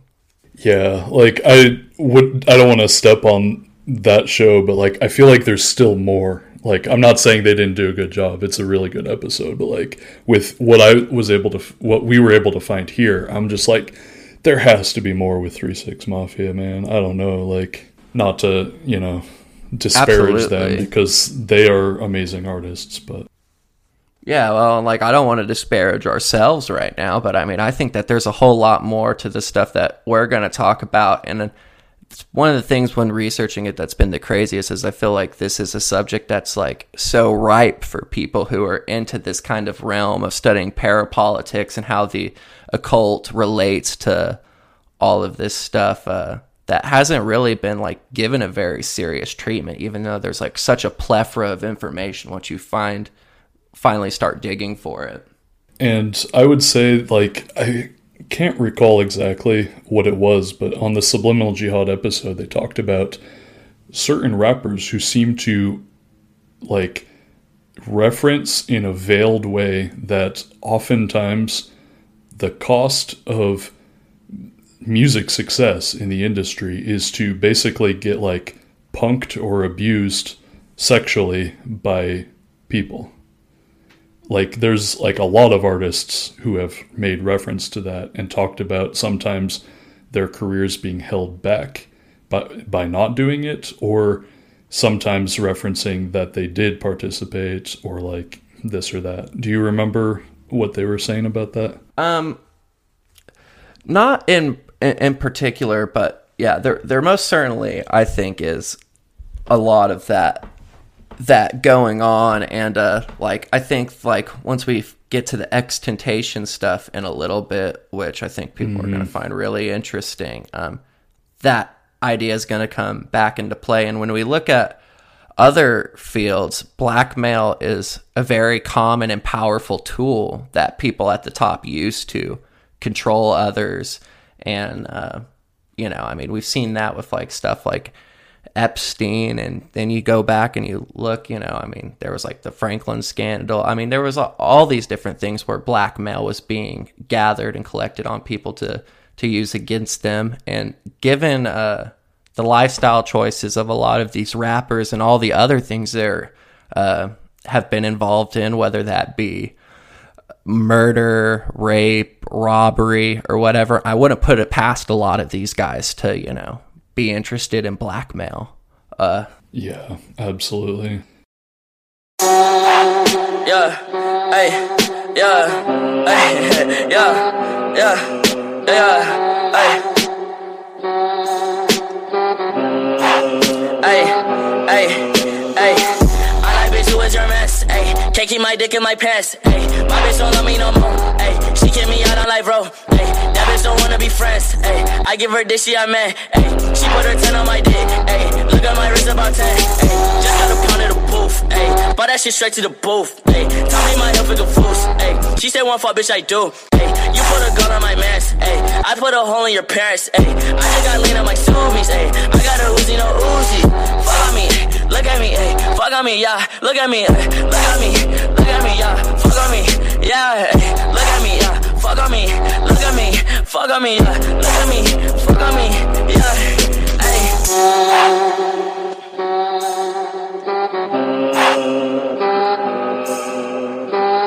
Tell these fuck niggas vote me up, pipe up.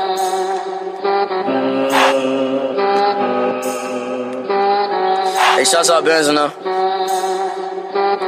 Hey. Little bitch got a throat. Fuck, I like the rock, but I'm misfit. My emo bitch like a wrist slit. Curly hair bitch like I'm poor. Pink, got like three bitches, I'm more. Man, skid on your man, bitch, it's four. Head, don't want your pussy, just one. Head, look at me, fuck on me, look at me, fuck on me, look at me, fuck on me, look at me, yeah, hey, look at me, fuck on me, look at me, fuck on me, look at me,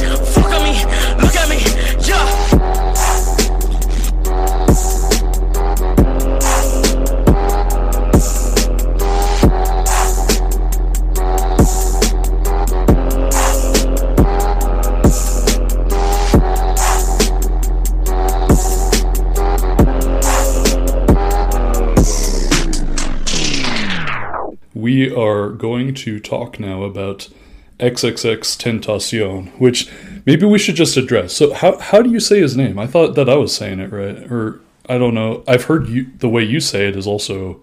I don't like. I never really figured it out.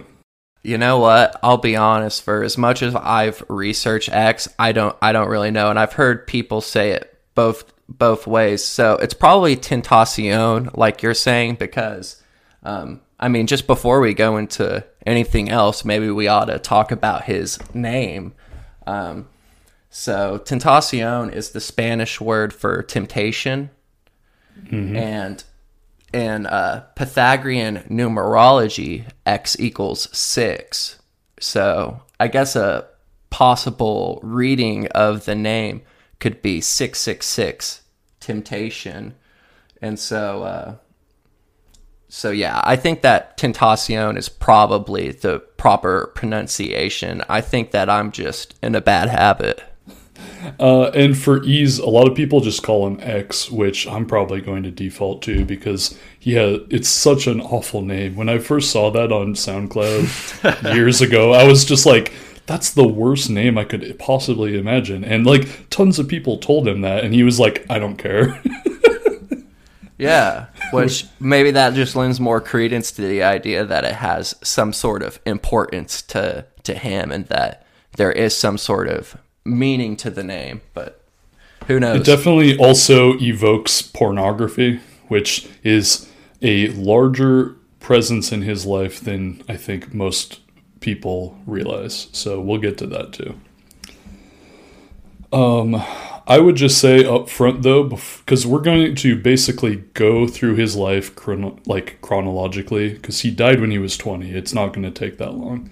But I'll just say up front, like, I wouldn't call myself a fan, and I wouldn't call myself like someone who moralistically refuses to listen to him either.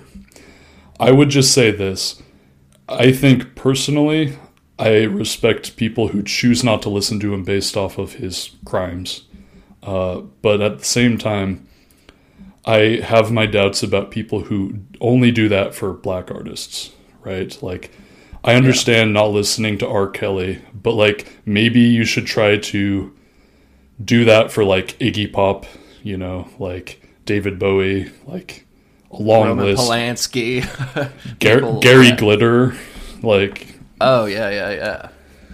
So like that's my whole thing. It's like I'm not against holding all artists to a higher standard, but when it only ends up being just black artists, like I have my doubts. And then like what X did was horrifying, but I get why someone like, you know, Kendrick Lamar would like be like, "No, I don't think we should like completely throw like throw this person away for the rest of their life.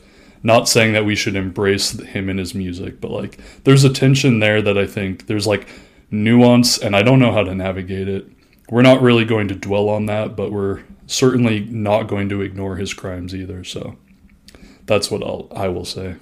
Yeah, I think that that's fair, and uh, I'd also say that there's kind of like different levels to kind of engage with with media like that. Whether it would be Mhm. watching like Rosemary's Baby or listening to X, where you know you could just like be a fanboy or a fangirl for them and uh you know an apologist, or you can kind of like try to find the deeper meaning and try to get a read on it and you know what their art means for someone who was involved with the things that they were involved with or or something and that's how I try to engage with you know whether it be a musician or a director or any kind of artist who um, a personality like X is Yeah, and I certainly think that studying his life, man, there is so much. So like, let's just get into it. So right off the bat, I think in what is what I would call like almost like two on the nose.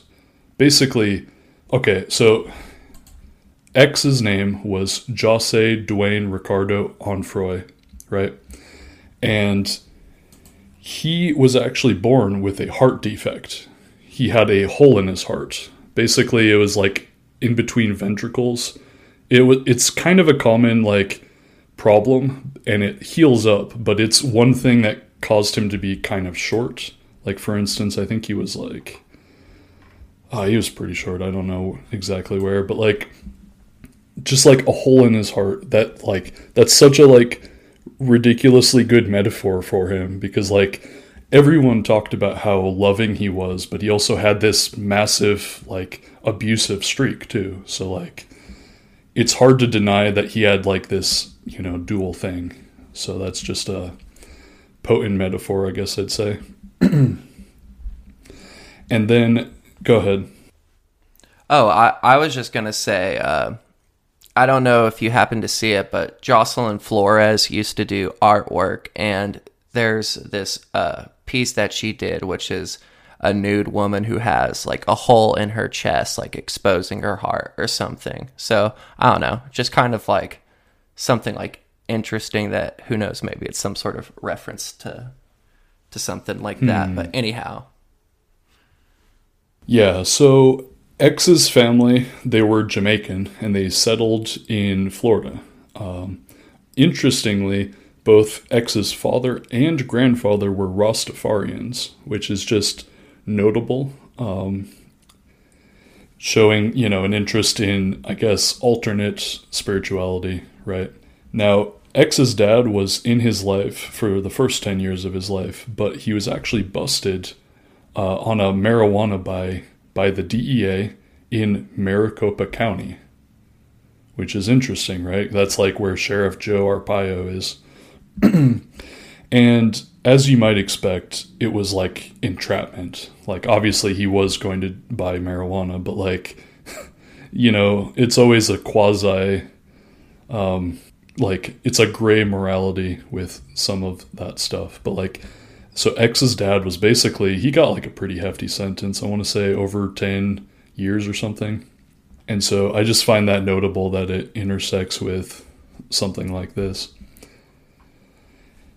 And then, so X, he basically grew up, he was born in Plantation, Florida. He grew up in like Broward County, which is sort of like around Miami, but not quite like in Miami. I guess Lauderhill is where he mostly grew up.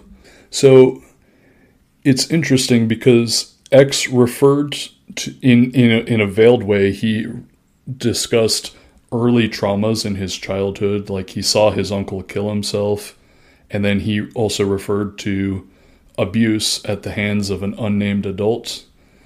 In 2017, he wrote an Instagram story saying that, like, he basically alluded to being sexually abused and said that eventually he will tell his story, but just be patient and respectful with me in the meantime. So, not that this really, you know, just he grew up hard, basically, is what I think we can take from this. And to that end, I mean, his dad was out of the picture after he was 10. His mom was quite young when she had him. So, like, he started to, like, I guess he would characterize it as go bad around middle school. And he started, like, doing crimes. Like, I think they were doing robbery. Um, I think they were doing drugs. And then he got sent to juvie. And it was in juvie, correct me if I'm wrong, Luke, did he meet Ski Mask in juvie, or did he technically meet him before? I don't remember. So I, I think that they met in juvie. I, I'm not going to say definitively, but it, it is something that I've heard, and I didn't hear it from like Ski Mask or anything like that, but it's something that I've seen referenced in a couple of the articles that I read when digging into it. So I do believe that um, that's the case. I think they were in juvie together at least, because they, yeah, because of how they were talking. Um, so he went to juvie for some pretty serious crimes. Um, but actually, before he even went to juvie, he was trying to make music with some friends in school. And one of his friends was actually uh, later became a practicing uh, Rajneeshi, which is actually, if anyone's seen the Netflix documentary Wild Wild Country about that Indian cult in Oregon, it's that same cult. So he had a friend who was in that cult, which is interesting. Just a another connection to alternate spirituality. Um, they worked on some music in his early, early like juvenile period, but yeah, he so X goes to juvie, and he gets in more trouble. Basically, like he famously was on an episode of No Jumper with uh, with Ski Mask. and um, which, by the way, Adam Twenty Two allegedly has um, accusations against him of a variety of crimes. You can look that up. You know, I'm not trying to get sued, but um, X basically recounts the story of brutally assaulting uh, his uh, fellow inmate for being well, for looking at him, um, sort of describing it as a he describes it as not homophobic, but he was beating him because he was uh, looking at him. So like it's a it's a brutal story. If even half of it's true, you know, it's rough stuff. But yeah, well, and it comes from him, so I d- I don't see what the purpose would be unless he's just trying to make himself seem hard. But I don't think he has mm-hmm. to try to make himself seem hard. I mean, he it, it, he he was, you know. But I mean, yeah, I mean, he describes, you know, driving his head into the concrete like multiple times, and then putting the blood on his face like war paint. Um, you know, so it, it's pretty brutal, and it would just kind of show the uh, how early he would get on this violent trajectory that would raise its head multiple times throughout his life. Okay, I just looked it up. XXXTentacion was five foot six. So he was a pretty short guy, but he was like a brawler. Like there are a lot of videos of him like well, okay. There's a lot of videos of him winning fights, but then there's what was it, more than once? It was like two times when he got knocked out on stage, like later on. like, Yeah, yeah, yeah, yeah. that was such a crazy time when that stuff was going on. You know, that might have been, you know, before I even really knew anything about him, when he got knocked out at Rolling Loud, that might have been the first time that I'd ever heard of X after Yeah. that happened. It's so crazy. So, X talking about his like early high school experience. I have a quote here. Um, by the way, this book that, well, okay, a lot of our sources come from actual like Instagram posts and um, actual videos that he took, um, him and his friends, and YouTube clips. Uh, but I also heavily drew from this book, Look at Me, the XXXTentacion story, which is interesting. It's an interesting book. Maybe we'll talk about it towards the end. But so I think this comes from that book. X had also begun experimenting with drugs other than weed at this time. He took any pill he could find, as well as LSD, mushrooms, and lean. He would later tell DJ Akademiks that he had been suicidal, adding that he had a death wish. And he said, I smoked weed, and weed made me paranoid, so I fucking hated it. X popped Vicodin and Xanax, he said, because he wanted to kill himself. X felt his experimentation with mushrooms and LSD expanded his mind, but also said those drugs could drive you insane. He did not recommend his fans experiment with hallucinogens. Which, like, I mean, like, I've talked about this before, but, like, you know, his family was kind of poor. Like, I'm not sure how he could possibly get a hold of lean, you know, assuming he's telling the truth, much less like mushrooms and LSD. Like, I know that this is like, you know, Florida, but like, that seems like a lot of drugs for someone who whose family doesn't have a lot of money, right? I mean, Yeah. it's just interesting. I guess all it takes is one friend who wants to share, but still. No, absolutely. It's a little yeah. bit it's a little less suspicious since it's, you know, in Florida. Like recently I did an episode with the Cool Zone podcast where we talked about a vampire cult and these teenagers in Kentucky had all of this acid to basically like brainwash themselves and I was just like where are they getting this if it if they're in Kentucky? But like I feel like all the drugs in I guess it's not that much of a stretch being in like Miami or Broward County, right? Yeah, yeah. So X talked about uh, like X had probably one of the most like strong fan bases, partially because of the amount of love and attention he gave them, and they became like hardcore supporters of him.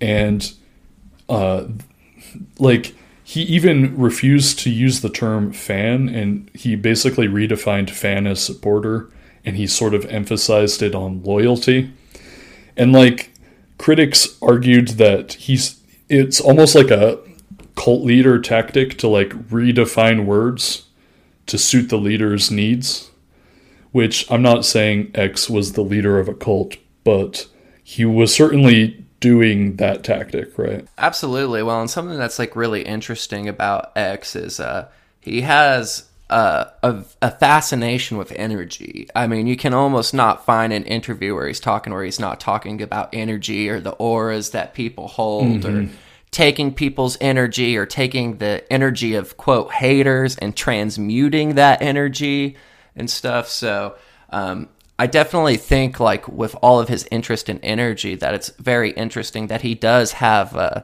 yeah, and I don't mean like kind of like a cultish fan base or or people who are so heavily invested in him the way that a lot of other artists fans aren't. Yeah, and actually, exactly what you're saying. Like, one of his friends said this quote X gave back, or X gave you back what you gave to him. If you gave him love, he'd project love back at you intensely. He'd call to check up on you and see how you're feeling on a random day because he really wanted to know. He would tell you he would always be there if you needed someone to talk at 3 in the morning because you were hurting. He encouraged the people close to him to unload about their feelings. However, X would also beat the crap out of people for looking at him the wrong way. Now, like, on the one hand, like, okay, like, projecting love back even more, like, that can be like a manipulative thing, and he was manipulative. But, like, to me, this reminds me also of Charles Manson, where Charles Manson had a quote where he said, Look down at me and you see a fool. Look up at me and you see a god. Look straight at me and you see yourself. And there are like other quotes by Manson where he basically, you know, says like that, like, m- like almost like mirror thing. And so, like, I just see sort of a parallel there. No, no, that is, that is interesting. Well, and like something like uh, I read uh, Chaos by Tom O'Neill not too long, and this is kind of another Mhm. parallel that they have. But towards the end of the book, um, Tom O'Neill's talking about how uh, I can't remember was the lady's name Star or the one who Manson was dating in in prison, and they were going to get married, and she ended up kind of swindling him, and he ended up crying over the whole thing, like you know. And so uh, Manson, you know, in most people's mind, probably isn't the type who you know you would picture crying because uh, his girlfriend cheated on him while he's in in prison or whatever, you know. But there's you know other stories like that where he kind of does have a soft side, but I mean also you know Manson was like violent from a very early age um, as well. So yeah, there is kind of like that interesting uh, polarity between like the two sides of of them um, when it comes to both individuals. Yeah, for sure. And like X would like he started making music before he went to juvie, and then in juvie he met Ski Mask, one of it. I mean, and so they started really making music together, and then from basically that point on, like 17, 18, 19, 20, it's just an intense period where all he's doing basically is making music, and his career is just skyrocketing, right? And then in when he's 20, not to get ahead of ourselves, but just to know where the story's going, he X gets murdered. And we'll talk about that a little bit later, but like basically we we're really only working with about 4 years of activity uh, where some really interesting things happen. Should we should we talk about should we talk about Bruce Stickums? Do you think that would make sense? Because I feel like that was on the earlier side of his career. Yeah, yeah, no. I mean, if we want to just talk about the time period where he goes out to Miami, that's the time where he meets Bruno Dickemz, and then we can talk a little bit in relation to uh, that the song "I Spoke to the Devil in Miami," and uh, I think that that would all make sense, kind of, for the next part of the X saga. All right. So X was doing um, him and Ski Mask were playing like pretty small shows, and they would basically do music, kind of like I guess you could almost say like mosh pit type rap music. And this is the music. This is the X music that I will still occasionally listen to. I didn't listen to a lot of his later stuff. Um, there are certain songs like "Look at Me" that are is a pretty. Um, I guess you could say it's pretty catchy. I mean, it's interesting. Yeah, no, right? I like some of that music from from that exact time period. It sounds like we have a pretty similar taste when it comes to X and his discography, but also this just kind of goes back to the energy. Is a "Look at Me" was his Mhm. first really big song to blow up, and I mean, just think of the title, "Look at Me." It's like, give me your energy, let me, let me harness that. So it's. I thought that was extremely interesting that his first song to really blow up and get his name out there and turn him from this, you know, rather obscure underground SoundCloud artist into, you know, the cultural artifact that we know today is uh, titled Look at Me, you know. And it's actually interesting because initially X signed away the rights to that song. Um, in exchange for his manager basically one of his several managers basically working for free because no one was getting any money at that stage. And then when the song blew up, when he got sent to jail for a I think it was a couple months where basically the song started making money, but at the point where X got out of prison or jail, it was only making around $700 in royalties, but X stabbed his manager and- to get the royalties back. Yeah, and, so then the it's like manager this- chose not to press charges or anything, right? Yeah, to basically protect his career, which that's another thing. There's just a long pattern of people choosing to protect him, sometimes coerced and sometimes not. But Yeah, yeah. so I'm no expert on like the industry by like any stretch of the ima- like imagination, but I guess it's really common for rappers to have more than one manager. Like they'll often have one manager who actually knows the industry and one manager who just has their best interests at heart and the two managers will work together. Sometimes even there'll be like 3 or 4 for like a really big act. And so X had a whole bunch of managers, but one of his managers, his fourth manager specifically, was a porn star named Bruce Dickemz. Now, Bruce Dickemz is like his real name is Emmanuel Bruno Jaramillo, and he basically lives in Miami. And I guess the best way to explain it would be he owns a mansion. It's not clear where his money came from, but I guess now he runs, I guess, some porn. Like he's both a porn actor and he, I think, produces. Correct me if I'm wrong. I think I read that. Yes, yes, and he has like a harem of women who apparently constantly is rotating and new girls are coming in and new girls are coming out and so, you know, he'll invite these women to live with him, you know, I presume probably, you know, to star in these pornographic films that he both makes and produce, but yeah, he seems to be uh, kind of on both sides of of the porn business. Yeah, and I saw because there's not a lot of good information about this guy, but there's one really good article uh, in the Daily Beast, and basically Bruce Dickemz has a mansion in Miami, and like you said, there's a harem there, and let's see, I'm trying to think of how to lay out the information. Let's see here.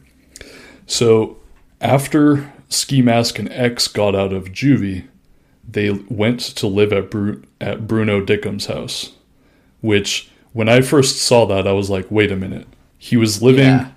at a porn star's house, Yes. and like that that really like stuck out to me. And then I went and I kept pulling on this thread, and I was like, holy shit, there's so much going on with this dude because apparently, like I'm not the pornography understander, right? And I'm sure that I might get some of these details wrong, but like most male porn stars are either like either they're like relatively disposable, like they're they don't typically make that much money, and then the top guys usually the way it works is that you have to be in gay porn first to eventually make it into truly starring in like like heterosexual porn. I'm pretty sure that's the case, right? Yeah, yeah, or just like, and, and, and by the way, I don't claim to be the porn understander either, but to my understanding, uh, yeah, I think that's the case, or just like kind of in general. And I'm not saying homosexual is deviant, but like if not homosexual pornography, just like kind of like more deviant or out there forms of pornography to kind of make a name for yourself before you can, yeah, get casted. I mean, it's just like anything else. Like most people don't go out to Hollywood and start off in, you know, blockbuster movies. You know, there's, you got to work your way up. Yeah, so there's typically a progression, and the normal way to do it would be either to be in gay porn and then work your way up, or sometimes if you're rich, you can just, you know, fund it and you can star in it yourself. But like this guy, he's like one of like I think I said I think I saw in like the article. There's like only like a couple guys who basically never did gay porn, and he just like I think only does straight like heterosexual porn. But the other notable thing is that his pornography that he's in, it's like brutal shit. It's, like yeah, all it's- yeah, I accidentally, uh, you know, stumbled into some images of it as I was doing this research, and uh, you know, uh, m- most pornography doesn't set well with me, but it's like especially just like gratuitous and demeaning to women, and it and it, it's pretty disgusting, honestly. No, and like obviously I'm not trying to kink shame or anything, but like this isn't just normal like BDSM stuff. Like that's sort of one thing, but like I was like looking on his Twitter, not realizing that there's porn on Twitter, and like I looked at like something he posted on his own Twitter, and he was like wrapping cellophane around a woman's head. It was just like insane shit, and I was just like, "What the f- what?" Anyway, Yeah, not trying to turn I- this into like. Go ahead. Yeah, no, I mean, I, I saw something to where like it was like a woman like hanging from the wall by like these like straps and like ball gagged and yeah, it seems like pretty brutal, vindictive types of pornography. And it's not just you and me saying this. I mean, in that Daily Beast article, um, Bruno Dickemz himself, I, I I'm going to paraphrase it because I don't remember exactly, but he said that uh, it can look quote rapey end quote the the performances that that he does for these films and stuff. So you know that's not just you and me saying this, but it does seem like it's kind of catering to people who have uh, kind of sadistic whims as far as that kind of thing goes. Yeah, and to that same end, uh, the journalist talked to a bunch of like pornography talent agencies and confirmed that he is actually on their new no shoot list, which is like the no fly list but for pornography because like they won't hire him because he doesn't like follow, you know, their guidelines basically. And there are a bunch of accusations against him. Um, I won't get into the specifics, but you can imagine what what types of uh, accusations are out there for this type of guy. But the point is, he makes brutal, degrading pornography. He doesn't seem to have followed the normal pattern of the industry, and so like X and Ski Mask weren't just living in like a random porn house. They were living in the porn house of like a very unique pornographer. So keep that in mind. Like it's not even like like it's hard to emphasize like how different this guy is even for the to the rest of the Florida pornography community, which is already itself kind of a satanic scene, right? And to that end, Yeah. there's actually a bunch of satanic art in this guy's mansion.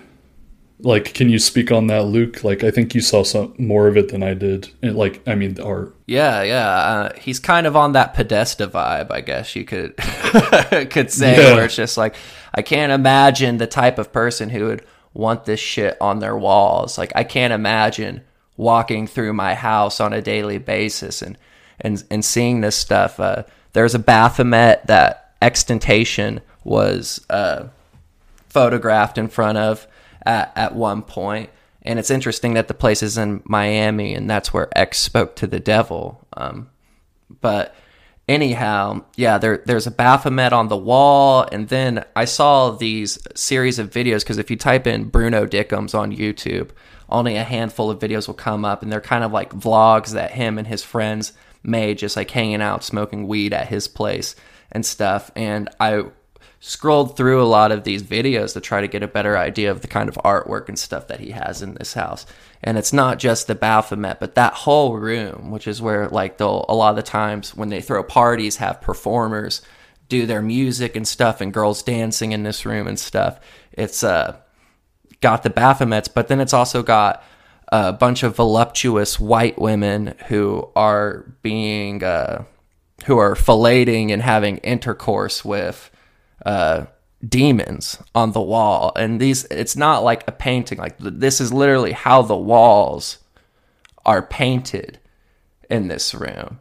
Um, So it's certainly unsettling, and I can't imagine. I mean, even being a, a hardcore pornographer, like wanting this this kind of aesthetic for my house. So that really kind of speaks to the frame of mind that that he's coming from to even you know be able to to, to have this kind of thing on his walls. And uh, yeah, this is the house where you know a lot of probably people's favorite SoundCloud rappers listening to this, you know, have gone here, partied here, met girls here.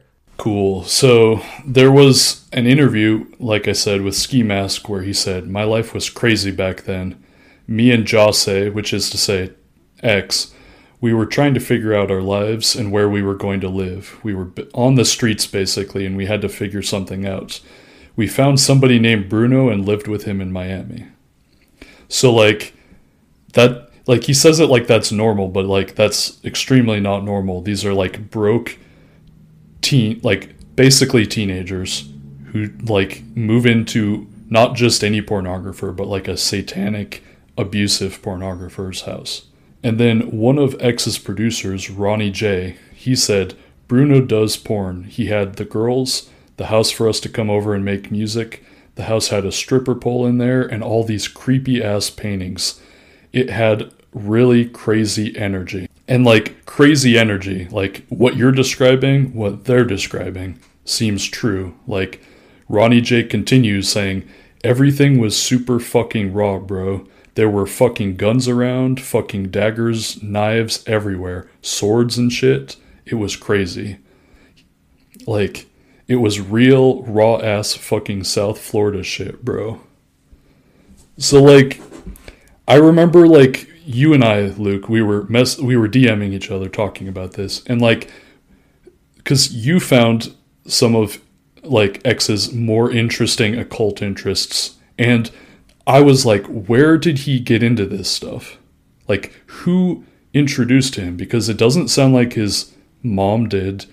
It doesn't sound like some of his like Christian group homes that he got sent to, or like his normal public high school. And yeah, with the internet, people can get into crazy things on their own, but like it typically doesn't happen like that, right? With occult magic.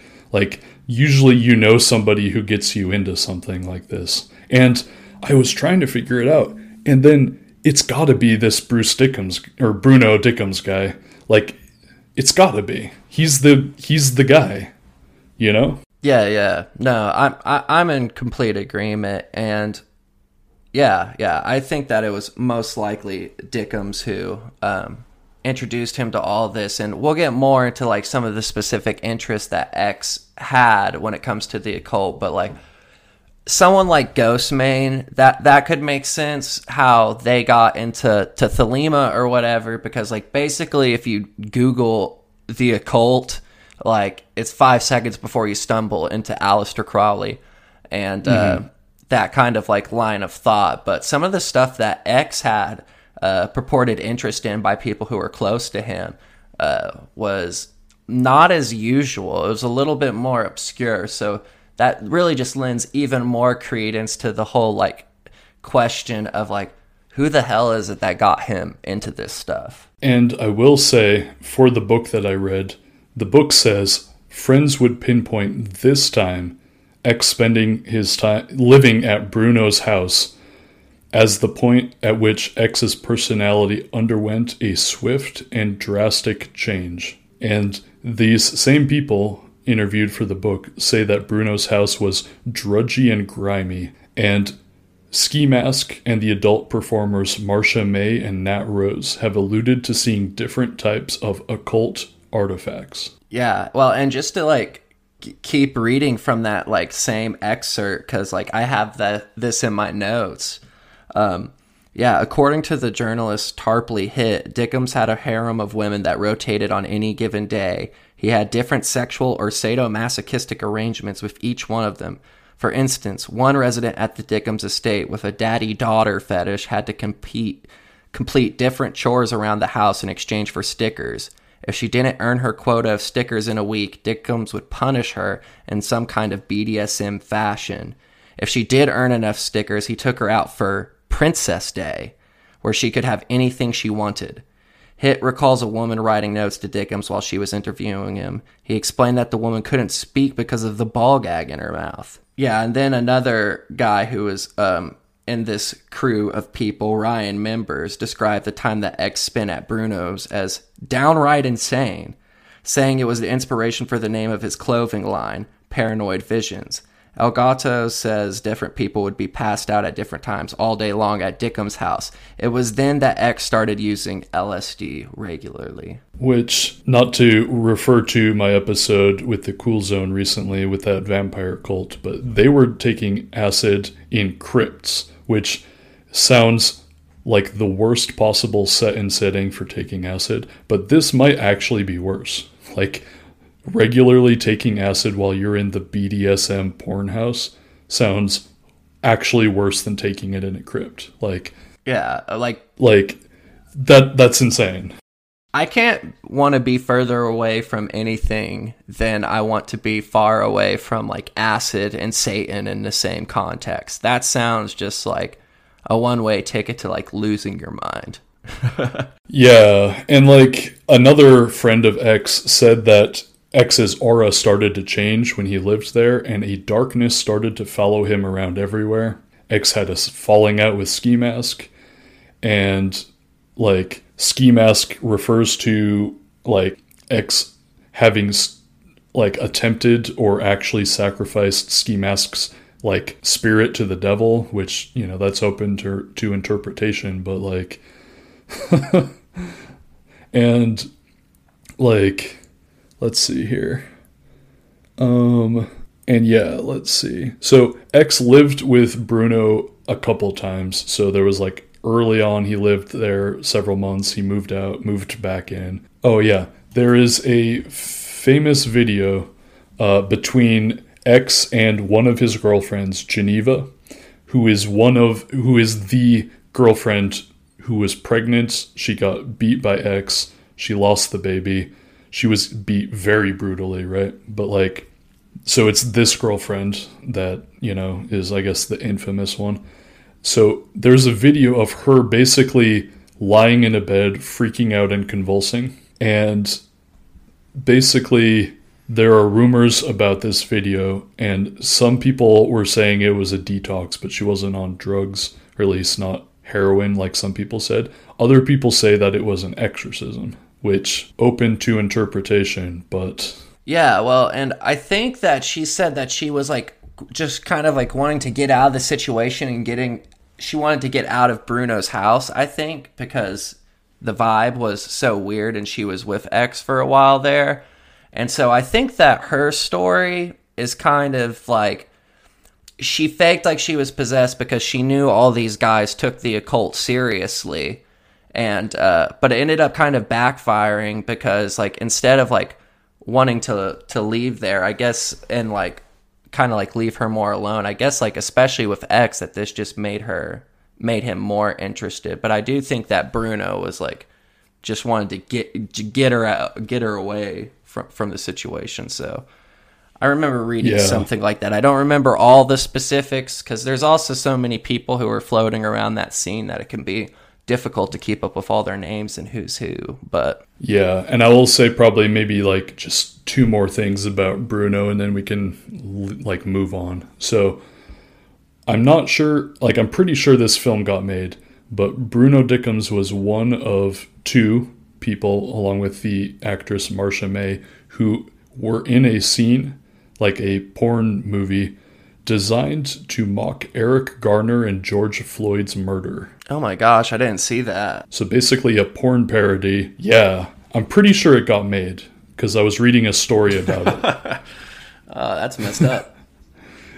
Ridiculously messed up. And then, so Marsha May, who, correct me if I'm wrong, she's the one that got arrested, right? Yeah, so Marsha May, there's this interview on on YouTube. I can't remember the name of the interviewer, but she's in a bikini in this interview, and she's uh, says in the interview that Bruno would that he had. She calls it a pentagon. I'm pretty sure she meant to say a pentagram underneath his bed, and that he would have sex with girls and steal their soul. Um, I guess through some sort of magical ritual involving this pentagram that he kept under his bed. And she said that X was involved with this kind of behavior as well and goes on to say that Bruno was on some real demonic shit and that someone needed to stop him. And Marsha May was actually the same lady who aired out some of these allegations against Bruno Dickemz in the first place posting it onto her Instagram. Um, and the allegations weren't against her, but like I, she was like exposing this, I guess, on behalf of another lady who was abused allegedly by Bruno. Uh, but yeah, then she would go on to be arrested for filming uh, an orgy that took place with uh, three underage people 12 13 and 14 uh, these girls. And then there were two men who were involved with this. And i don't know if she was personally involved or if she was just filming but i mean that is like a level of personal involvement. But certainly a, a kind of kind of crazy. Yeah, like on the one hand, you're not sure whether to believe her, but on the other hand, you there's also the possibility like was she set up for speaking out? Like I'm not going to take any particular hard stance here because I have no way of knowing, but like or who knows? I mean maybe she has you know lackluster uh ethic uh but maybe despite her not great morals she's still somehow more offended by what bruno's up to.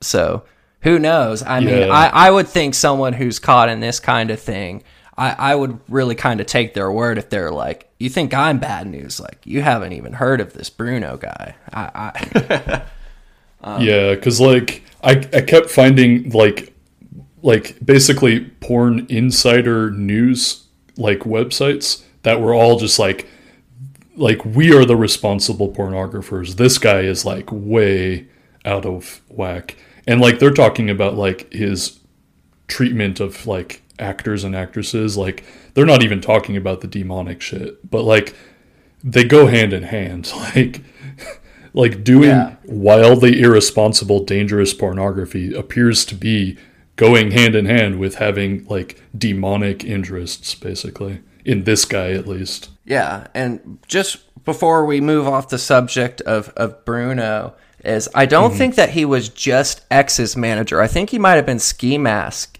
um, a manager for him for a little while, if I'm not mistaken. I, I could be, so I don't want to say that with certainty.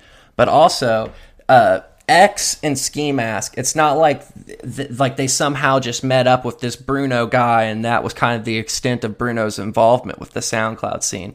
But he had all kinds of rapper. He had people from Raider Clan, including like I believe Smoke Perp and stuff coming through there, as well as Lil Tracy. So that kind of ties into the GothBoiClique and the Lil Peep world. And uh, who was it in that Daily Beast article? There's a quote about uh, a pretty well-known SoundCloud rapper who is like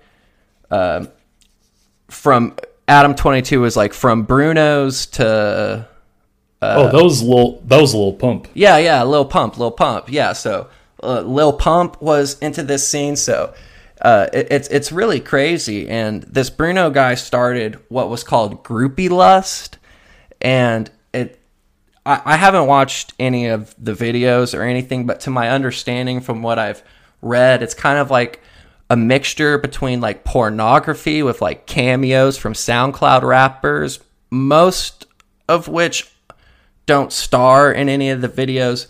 But Bruno has said that he has videotapes of XXXTentacion as well as Lil Tracy. And during the course of this research, uh, he claimed that like the hard drive or something where all this stuff was saved had gone submerged in water and so groupie lust is now no longer a thing but i did see during the course of my Yeah, no, like the way it's written, one of Lil Tracy's friends destroyed the lap, like the hard drive with Lil Tracy's scene, which that could be true, or that could be like they like home invaded and destroyed it, or like who knows? I'm not trying to like make allegations, but like there's clearly a story there with that. Yeah, yeah. I don't know either, and I don't know the the full story behind this. But something I will say is during my research, I did see a pornographic image of Lil Tracy, and perhaps it's faked, but I I do know a bit about Photoshop, and I looked at it, and it seemed like a genuine picture. So I don't know. Maybe it is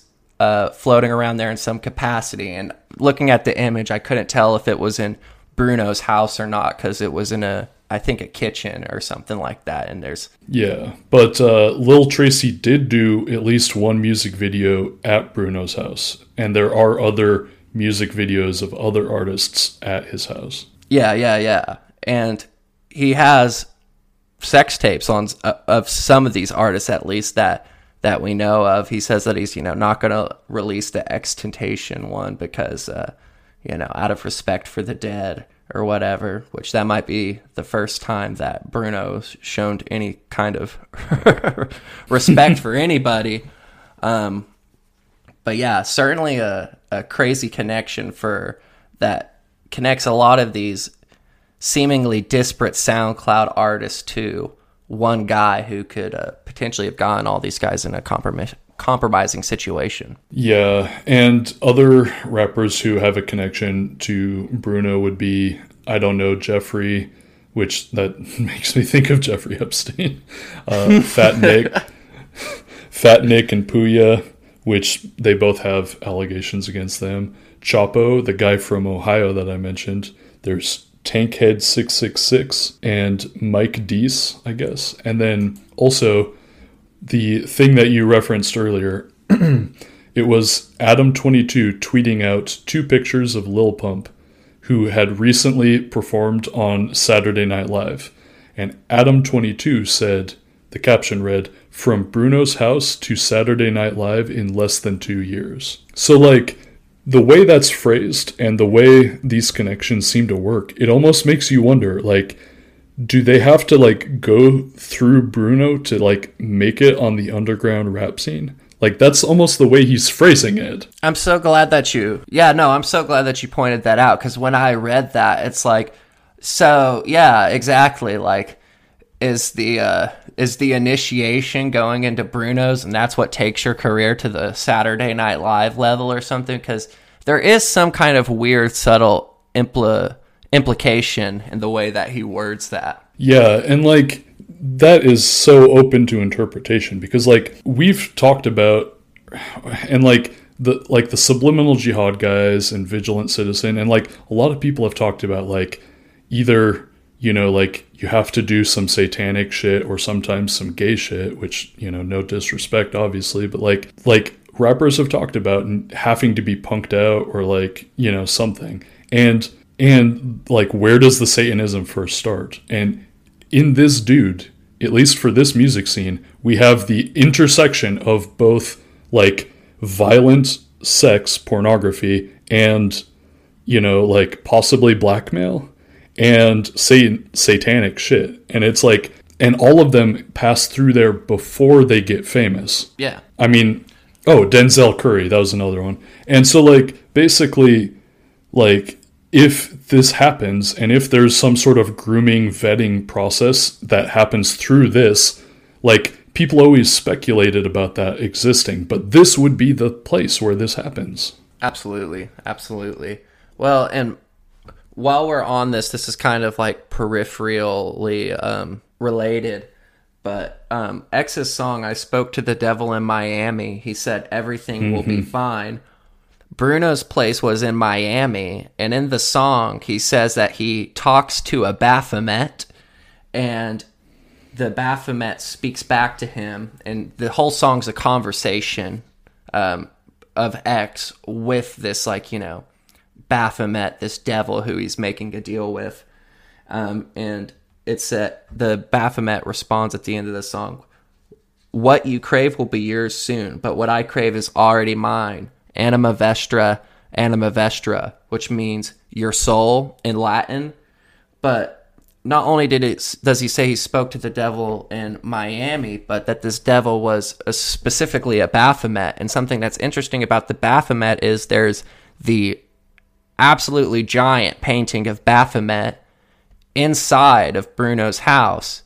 And there's this video um, that uh, I saw got posted to YouTube or something like that where it's Bruno talking about how he thinks that this Baphomet represents him and that he identifies with this Baphomet and that like they're they're like kind of like you know one and the same in his view or something. So uh, maybe X was talking about a very literal deal with the devil, or maybe he was just talking about uh, making a deal with Bruno the Baphomet in Miami.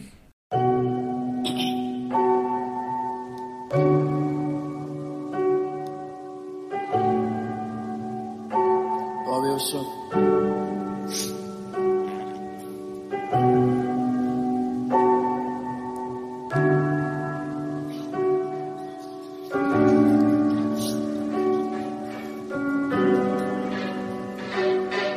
With it. Sun don't shine, tears don't show one. Hurt me now, cause heart's been broke. I hate myself, but it won't show. I constantly lose all my remorse, and it's ten for the wolf and three for the shepherd, and it's one for the sheep who led by your leopard often gave his perception as a handle of weapon. Took a bite of your apple, give me all you can offer. Now I'm trapped in a changing maze, setting my soul ablaze. Couldn't control the pace. Words is going hey, heartless is reckless. It's this word of a pacifist, to word of a masochist. I'm all for the man, my lord. I spoke to a Baphomet. He said he would save me if I gave you one thing you needed. What is this thing I pleaded? It's the key to even. And as I spoke, my fingers are strong. Taking it back, he smiles and tells me, What you crave will soon be yours. But what I crave is already mine.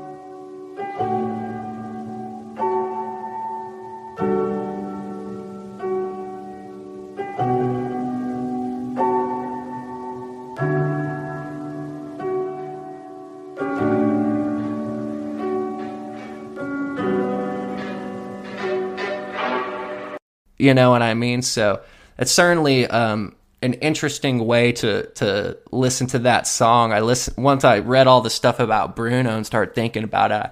I went back and listened to the song, and it kind of gives this already creepy song like an extra, just like spooky factor. No, absolutely. And didn't he say X like that was his favorite song or something? I feel like he might have said that. Yeah, he said that that was the song that he felt most accomplished about, which is uh, kind of interesting because really when you think in like the context of, of his music, I mean, he certainly has lots of other like, you know, sad songs out there, but this one's like really slow. It's kind of like got more of a it's a little bit more melodic than most of his stuff and it's like very tense with like the creepy piano in the background and I don't feel like if I were going to choose a song that's like really representative of who he was as an artist that I would necessarily choose this song. So uh, it's very interesting Yeah. that that was his favorite song of his. And in the book that I read, you know, for this, uh, there's a quote here that said, an astonishing number of people interviewed for this book believe, in one way or another, that X had actually sold his soul to the devil. Many of them aren't religious, and most of them don't believe that X met a man with horns and made a bargain, but they all believe that X deliberately gave himself over to some kind of dark energy. And, like, whether or not you believe in the devil, I think is beside the point. I think that you can make certain, even if it's purely on a metaphorical level, I think you can make certain bargains and get what you want. But that sometimes, you know, if you're trying to harness these negative powers, there's blowback. And I think that he experienced that blowback as well. Absolutely. Well, and I here's a direct quote from X. I'm not a demon, but I have a demonic energy. So it's not just the people around him who are saying that he has this kind of dark energy and aura going around him, but it's something that he firmly believed himself to uh to be involved with. And I think in a second here we can probably get into some of your findings on like what particular occult uh, interests he had. But I will say one more thing that had like shoot, what's it called? The um, freshman class for I think it's XXL. Like you know, every year they do like the new rappers that are like the hotness now. Yeah, the cipher. That's an interesting word, right? Yeah. So, okay. So like the premise is that like first of all, I didn't know that they were called ciphers. Like I have I've watched those, you know, for a while. They're the freshmen, you know, it's almost like a coming out for rappers of like, oh, this is the new guy, right? And they call it ciphers. Like the it's almost like a freestyle that you do on the spot. Uh, obviously they prepare, but like and like usually it's fun it's it's always almost like a very fun atmosphere like like if you follow rap like you know what i'm talking about these are these are normally fun affairs and so x came out i i forget what year it was was it 2018 or something Might be 2017 because I think that was a big year to him because uh, that's why he got the 17 That's right. tattooed on his head. which is an occult thing we'll get to in a second. So that year it was Playboi Carti, uh, Ugly God, X, and then made into into you yo or something. I don't know. I don't know that guy, but like, okay, so they all do this like fun rap, and then it's X's turn at the end, and they just cut the music because they were doing like beats, you know, and like the way I've heard it phrased is that like if you make a bargain to the devil, supposedly, you have to sacrifice one of the most important moments of your life to the devil.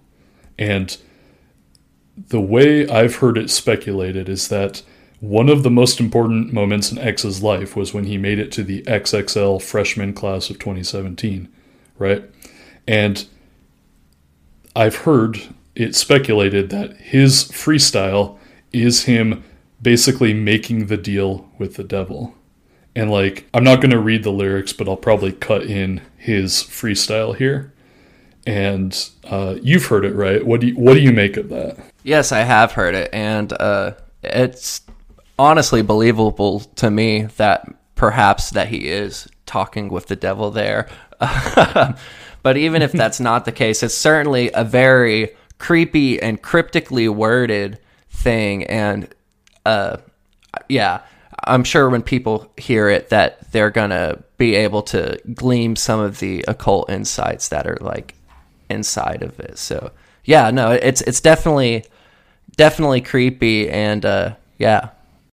And if the world ever has an apocalypse, I will kill all of you fuckers. Fear will be plentiful, death will be bountiful. I will spare none of you peasants. Fuck your religion, your pastor fuck kids and got sent to a prison in PC. I seen the devil, he's in you women, you need saving to listen to this. See, follow him home, cut the right corner so nobody sees you.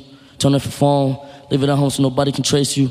Mask your expressions, appear to be calm, they won't read your intentions. As soon as you're in, let them all know who they're all in the presence of. I am a murderer, I am a demon, the son of a serpent. What is your faith? What is your worth? Have you felt acknowledged? If I kill you now, will you go to heaven or hell you believe in? Death is approaching you. 30 seconds think before lying and blood see. Yeah. All right. So let, I guess let's talk a little bit about uh, some of his occult interests, and I think you could probably uh, go with what you found. if you want. Okay, yeah. Well, I mean, we've already gone over some of his occult interest, but uh, yeah, I mean, he has lots of occult symbols tattooed all over him. He has three dots tattooed above his eye, and then three dots tattooed below the same eye. 33 is the highest level in Scottish Freemasonry. It's a number with a lot of occult importance. He has the cross of Ankh, like that Egyptian cross with the circle as the top, and then like the bottom half of a cross tattooed on his chest. He, um, according to both himself in interviews and to people who knew him, always had a strong interest in everything from astral projection, crystals, and chakras to lucid dreams, meditation, and the law of attraction. And the law of attraction is something that he would talk about a lot. Uh, according to who I believe was the last person to interview X, um, said that he kind of believed in Santeria and that he definitely believed in witches. And X said that his ex girlfriend had been a witch who successfully conducted money rituals. And um, he said that he had another ex girlfriend who asked him whether it'd be okay to practice witchcraft. And he had a deep interest in astrology and alchemy. Uh, you can see in like a lot of the live streams, like the books that he has behind him and stuff will be books on alchemy or the occult or the law of attraction. And uh, So uh, I wanted to also add so he was way into The Secret, and The Secret, of course, was popular. That pop, you know, that came out in 2006. But what's also notable is that he was reading what's called the Master Key System, which was a system of personal development that came out in 1916. And a lot of new thought, and then correlated with that is new age stuff basically a lot of it comes back to this. And so a lot of self help is basically like rehashing things like systems that already existed. The secret was a rehash of the master key system. But like the point being that like X basically had the original iteration of this, which shows that he was not just like loosely into the secret, he was like deep into the secret. Yeah, yeah. No, and I mean, it's something that he would continually talk about through interviews um, throughout his brief life and whatnot. So, yeah. Uh, and pretty much X with all of this stuff uh, seems not to just be kind of interested, but honestly to kind of have an obsession with a lot of these ideas. Um, according now, this is uh, gonna be a fun one for the listeners, but according to the Miami New Times, he quote had a preoccupation with esoteric philosophy, the holistic and spiritual teachings of Rudolf Steiner in particular, and for a while an abiding interest in ritual magic. And so yeah, no, I almost peed my pants laughing when I first learned that he was really into Steiner. Just because, like, I had hardly heard of him, and you know, I like to read books on all these types of subjects and and try and learn about it. So it was just such an obscure person for X to have a deep interest, as uh, they they worded it. Um, Yeah, no, I would just say like when you told me that, I could not stop laughing.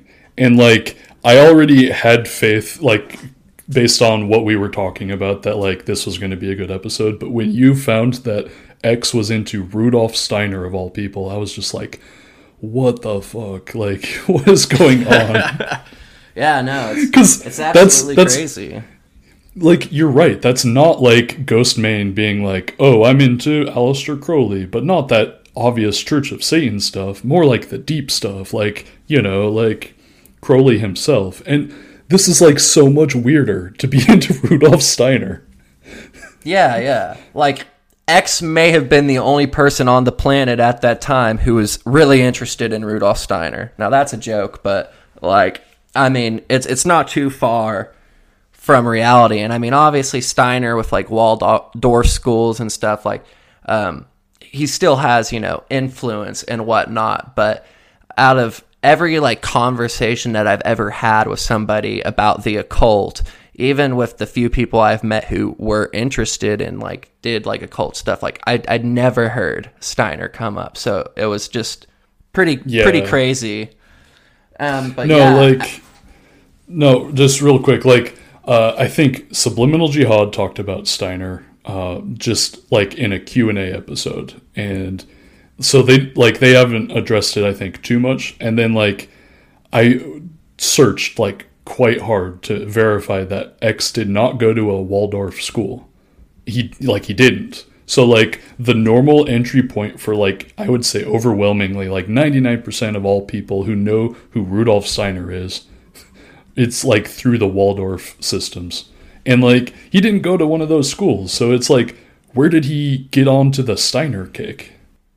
Yeah, no, and um, this isn't just like something too that like a couple people close to him said that he was interested in, but he actually incorporated it into his art because in one of his songs, um, "A Helping Hand, Not a Song," that's the title.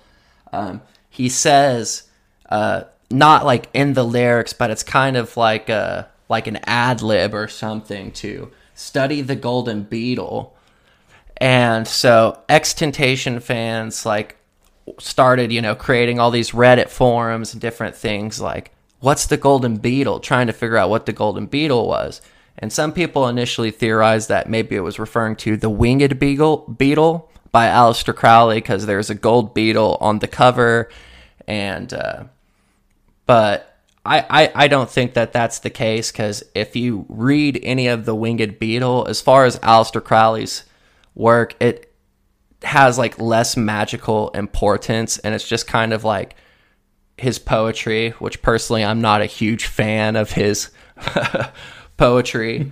um, so yeah, and then looking further into it, I figured out that there is a collection. Uh, if you go to the website goldenbeetlebooks.com, it claims to be the largest collection of Rudolf Steiner literature.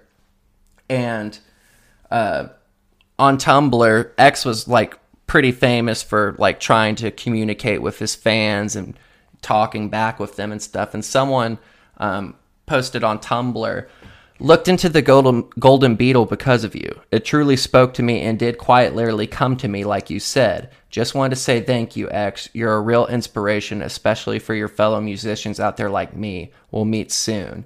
And then he replied, Good. Be careful with the books. They've got demons attached to them. So that's uh, certainly interesting. And I, I, I kind of read these probably in the wrong order, but another exchange between X and a fan concerning the Golden Beetle that was referenced in that last post that I read. Um, his fan says, Can you go in depth on the Golden Beetle, or is it the same concept as the secret law of attraction? And then X replied, I can't give you the answer behind it because of how powerful the information is and the things that I know follow it. But understand me when I literally say, if the information is for you, it will literally come to you. But if and when it does, be careful with what you do with it. So he has, you know, this like cryptic call in uh, one of his songs to study the golden beetle. And then when fans of him, you know, ask like, "Hey, is this the golden beetle or what?" Like, if you're asking him, he won't even give you a straight answer. The only time that you know he like is kind of like real with someone in regards to talking about the golden beetle is this guy who said, "I discovered the golden beetle." And it did quite literally come to me, and then it's like X had enough respect for it, but it's honestly a, a very occult way for him to look at things, uh, not wanting to deal with kind of like uh, the profane, you know, but like that this is a knowledge that will choose you and that there's kind of like, you know, an elite or uh, some sort of like, uh, yeah, like like like like like there's levels to it, and like that was something that Yeah. occultists have always been famous for. I mean, I read the Book of the Law in preparation for this, and I mean, just how like aristocratic and uh, ultimately just like how authoritarian it is. You know what I mean? So like that's something that like shows up in in Crowley's work and and and what have you, and so it's kind of interesting that X would take this view. Um, but yeah, I guess um, just to talk a little bit about Steiner, um, since X was so interested in him. Uh, Steiner had an intense interest interest in theosophy, so the kind of spiritual practice found by Madame Helena Blavatsky, and uh, he was a member of the German section of the Theosophical Society. And what do Germans in theosophy make you think of? Nazis. yeah, that's kind of what it makes me think of too. Um, but yeah, so he became the general secretary for this society, and he began to publish uh, a magazine that he entitled Lucifer. And he would be the editor of the magazine, but he would also write most all of the pieces that appeared in Lucifer. And these eventually would be um, compiled into books. A lot of these essays and stuff he wrote. Um, one of these, which I have read most of, was How to Know Higher Worlds. And uh, I, if somebody is interested in trying to like kind of learn Steiner and his system of thought, that's probably the best place to start with it. Um, as time wore on, Steiner would move further and further away from like the accepted dogma kind of and theosophical circles and he wanted to implement some more kind of western ideas into theosophy like specifically like german idealism and some kind of like ideas from like romanticism and whatnot along with some more western occult because there's a pretty heavy um theosophy is for the most part pretty heavily inclined to kind of like more eastern thoughts so this is where he kind of came up with the idea for his philosophy which he is partly famous for today anthroposophy um, which is kind of like a blend of all these ideas that he developed while he was writing Lucifer Gnosis uh, for the German branch of the the Theosophical Society. So once again, it's kind of interesting because uh, you know, just kind of like how people who are Thelemites today, you know, will try to be like, we have nothing to do with Satan, or you know, SahBabii is, you know, uh, unknownism has nothing to do with Satan. I'm sure that like the five Steiner heads out there on the planet are probably like Steiner has nothing to do with Satan and Ahriman and all this stuff, but like you know, I mean, if you go look at what Steiner actually wrote, you know, it could very easily lead one to uh, come to a different conclusion. But Wikipedia defines anthroposophy as a philosophy founded in the early of 20th century by Steiner that postulates the existence of an objective, intellectually comprehensible spiritual world accessible to human experience. Followers of anthroposophy aim to engage in spiritual discovery through a mode of thought independent of sensory experience. They also aim to present their ideas in a manner verifiable by rational discourse, and in studying the spiritual world, seek comparable precision and clarity to that obtained by scientists investigating the physical world. Um, and something that I think is interesting about anthroposophy and just kind of like Steiner in general, um, like when you think of the Waldorf schools, one of the things that they're interested in is eurythmy, which is kind of almost like an interpretive dance where they'll wear these kind of like, you know, uh, colorful, like almost midsummer kind of looking dresses and and and do these dance performances at the school. And Steiner um, was very interested in music uh, being and other forms of art being an important not just in the sense of expression but that it could actually kind of serve as a bridge between the physical and the spiritual realm.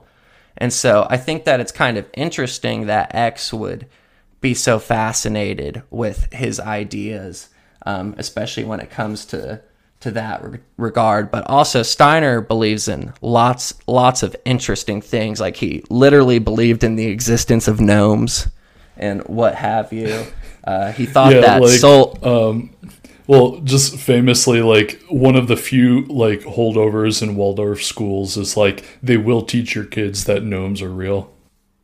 Yeah, well, and wasn't it? They they talked about in subliminal jihad, but there was that person who wrote the the article about like how you know I have some problems with like they're teaching my kids gnomes and whatever, but like at least it's better than Jesus or anything like that. And it's like I don't know if I'm if I would be so sure about that. Um, and I might be wrong, but I want to say whoever wrote that article was like someone who was like pretty funny for it to be like Noah Berlatsky or something something like that. Maybe I'm Oh lord. Yeah, no, I'm trying to remember who it was. I feel like it was Yeah, like c- a pundit. Yeah, I can't remember exactly who it was, but I feel like whoever wrote it, it was interesting that they were the one to pin that article, anyways. But that that's aside the point. Um, but Steiner, I couldn't find concrete evidence. Maybe you'll know, but I've seen lots of people theorize that he belonged to an obscure sect of Freemasonry and that this is where he got a lot of his ideas. But I wasn't able to actually confirm whether or not he was a Freemason. I did see that he wrote about Freemasonry and some of the the practices involved. But um, I think kind of like once you really delve deep into Steiner and you get past just like the like Wikipedia entry type stuff where it's like, oh, you know, there's Waldorf schools and they get eggs for lunch from the chickens they have there and they ban technology for like people under 12 years old and like all these things that seem really good. Like when you really dig into who Steiner was, um, I, I would say kind of like at the heart of what he was doing was blending ideas from theosophy, German idealism, and specifically Gnosticism into a lot of what he had to do. And he kind of has this uh, this very Gnostic conception that's held by a, a lot of other people, whether it be you know like I mean, Manson was kind of another one of these people, but basically that like God and the devil are kind of like, you know, opposite sides of the coin, but they're Mhm. ultimately one coin, you know, and that there's, you know, a, a, a way to engage with like kind kind of both, like this like very like gnostic idea in, in my interpretation. Oh yeah. No, for sure. I think that was a good explanation for Steiner. Yeah, yeah, and yeah, the Waldorf schools are, are certainly interesting, and that's where like most people know from them. I actually saw that the Gates Foundation, um, I think, like donated a bunch of money to like one of the first Waldorf schools in America, and it's very interesting that a lot of these uh, Silicon Valley big tech people send their kids to Waldorf schools and whatnot. Um, not only just because they don't allow tech there for uh, for the kids, but it's also just interesting because these are people who you would think for the most part are like pretty rationalistic. They're probably not all too spiritual. Like would be pretty concerned with the material realm. So it's like pretty interesting that they would send their kid to like a new age spiritualist kind of school. Yeah, no, but I mean, it's crazy. Like, this is what rich people send their kids to. Like, it's either this or like Dalton or something where like your kid will be abused. Like, it's one or the other. Like, Yeah, yeah. No, so that was uh, something interesting that I just kind of got into a little bit because of looking into this. But yeah, I certainly thought X being really into Steiner was uh, pretty crazy. And uh, I don't know, do you have more that you want to talk about X and Rudolf Steiner, or do you want to kind of like move on to the the next stage of of the XXXTentacion story? I just have uh, the weird story about X and X's mom and the Mhm. stalker.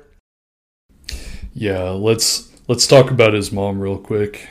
Okay, yeah. Well, XXXTentacion's mom was named Cleopatra, and she had a stalker named Donovan Banton, whom she filed a restraining order against after his arrest. And Cleopatra said that he um, had been playing sadistic games, uh, and he said that Cleopatra had been playing sadistic games with him and instructing him to come to her house, and that she possessed him by the use of witchcraft and is using witchcraft to spiritually attack him. This was not the first time that he had attempted to break into the uh, Cleopatra's home, and and I I should specify that this was after X died.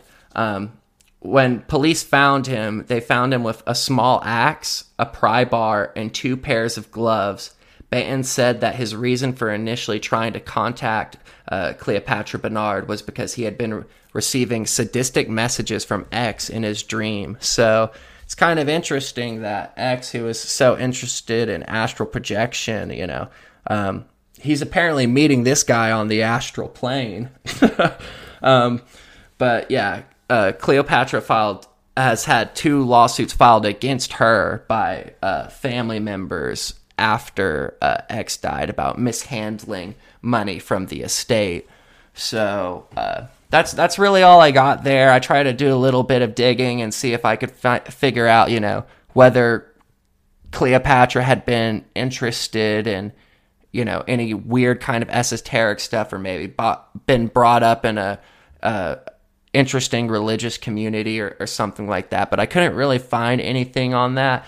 But anyways, uh, just to get an idea of it, people might go just Google Donovan Banton because this guy like looks crazy and just it's a very uh, it's a very interesting uh, story. Very interesting. Yeah, because I mean, like, they were Rastafarians, and then his mom, at least, has been accused of witchcraft by, like, possibly a crazy man.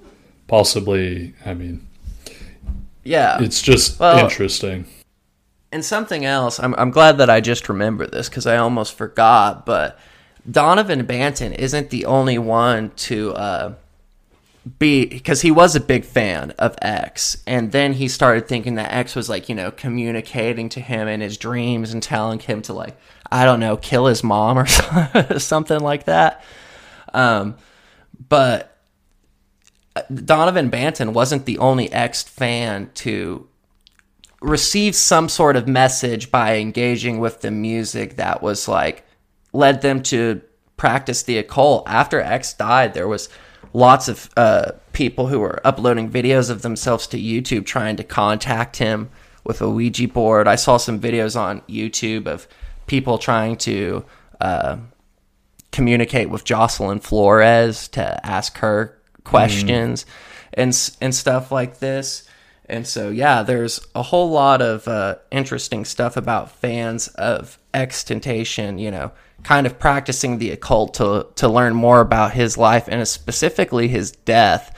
I have this uh 4chan, this archive 4chan post on on my phone that's pretty interesting that um I might just read cuz it's like 3 paragraphs, but it's uh this guy believes that Baal, the the entity, um, has some sort of involvement in the death of XXXTentacion. So I'll, I'll read that.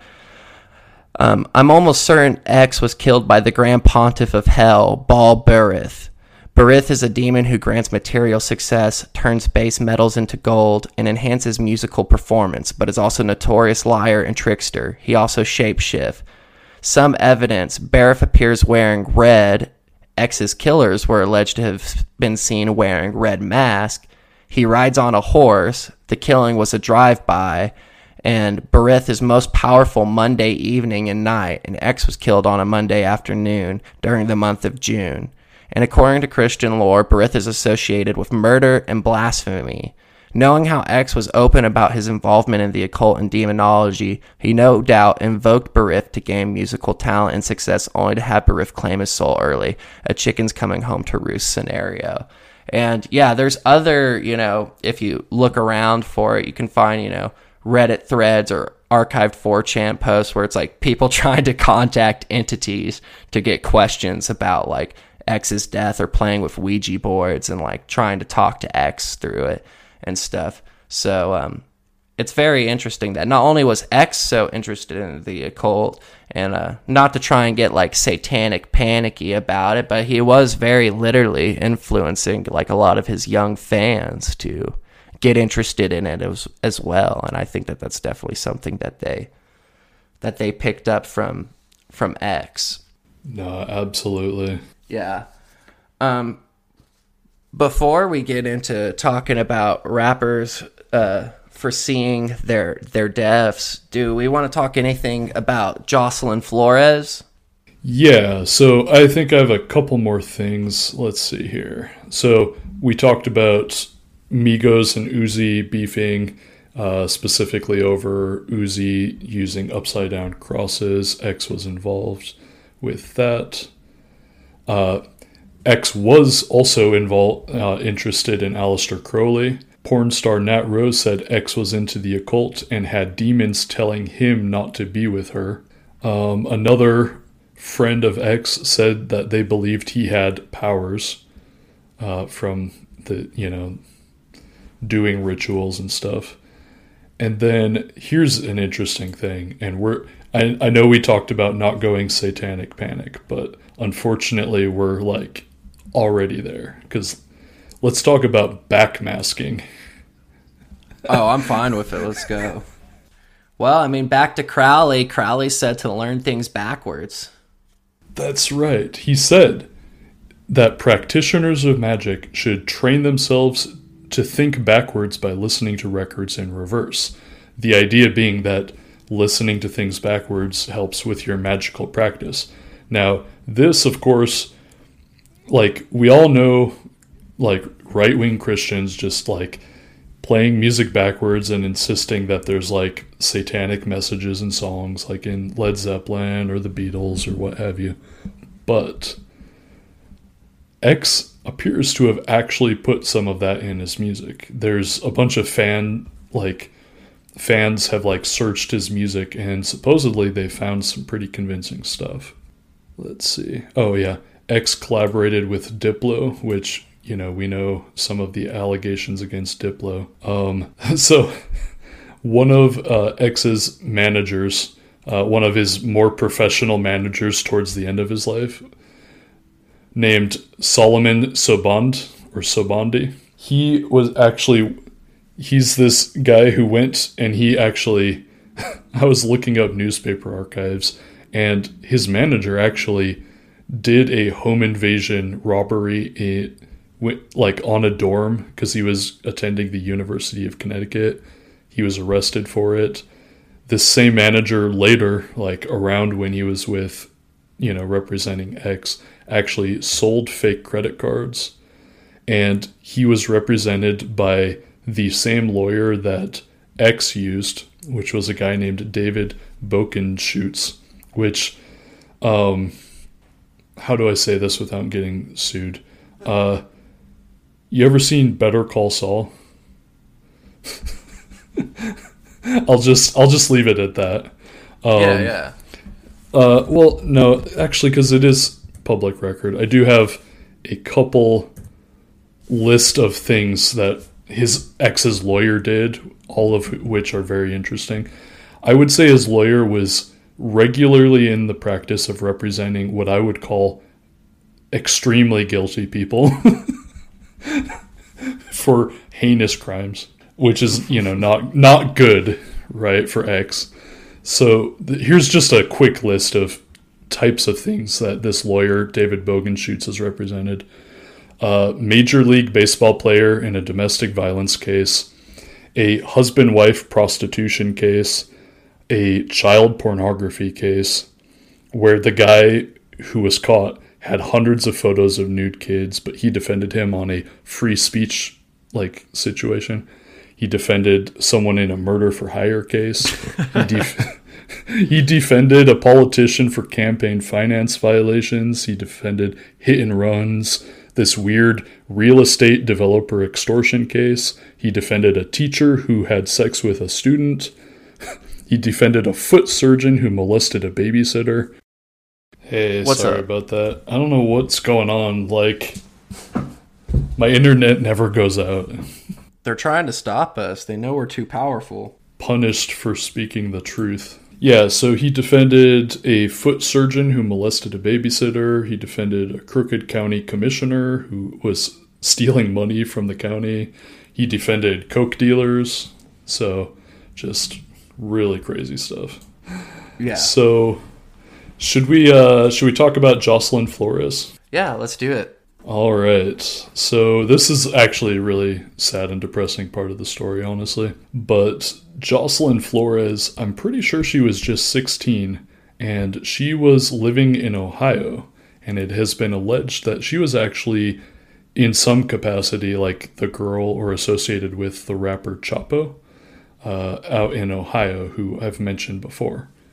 Uh, with that Ohio connection. But X and her started talking, and he offered her a modeling gig to come down to Florida and also kind of to have like a romantic, uh, uh, I guess, time together. And so she came down, uh, even though she was only 16, and she appears to have basically, they were going to do the modeling gig, but it's not clear that, like, she might have stolen money from him. So there was some kind of dispute.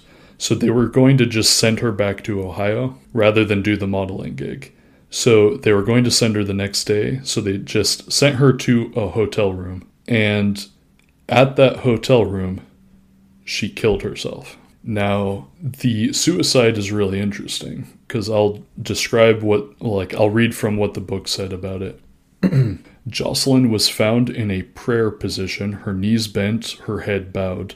A black scarf was tied around the shower curtain rod about an inch below the ceiling. Some shower tiles near where the rod connected to the wall were cracked from the tension. It wasn't that high up. Her knees were on the ground. There had been nothing easy about it. She pushed through until she lost consciousness. Jocelyn wore black sweatpants, black socks, and a black shirt. Two gold chains hung from her neck. It was May 14th, Mother's Day. The police initially approached the investigation as if foul play was involved. DNA was taken, everyone was questioned. However, there was no evidence pointing to murder. The room was tight, tidy, there was no sign of a struggle. Um, they realized the door couldn't be locked in any other way except from the inside. Uh, the body showed no signs of a struggle, no defensive wounds. Um, so everyone cooperated with the invest with the investigation, and their stories matched. Um, and they questioned X, um, and basically the police never searched her phone or computer. Like the way she's posed sounds a little bit like interesting, but basically this sounds like an out and out suicide, right? But here's what really gets me, okay? She had a suicide note. but here is the the kicker for me. The note is not in her handwriting. The note is actually in X's handwriting, right? Like Yeah, yeah, no. And it's like if you look at it, it's pretty clear. Like, that's so insane. Like, a side by side comparison of her handwriting, the note, and X's handwriting makes it very clear. And so, this just like raises all kinds of questions. Because, like, first of all, Jocelyn had been dating that Chapo guy. Chapo and X had an altercation at Rolling Loud the year before. Basically, and then, so what's insane is from this point, like X offered to meet with her family or to talk to her family, never follows through, never does it. And then he releases a song without asking her family, and he releases a song called Jocelyn Flores.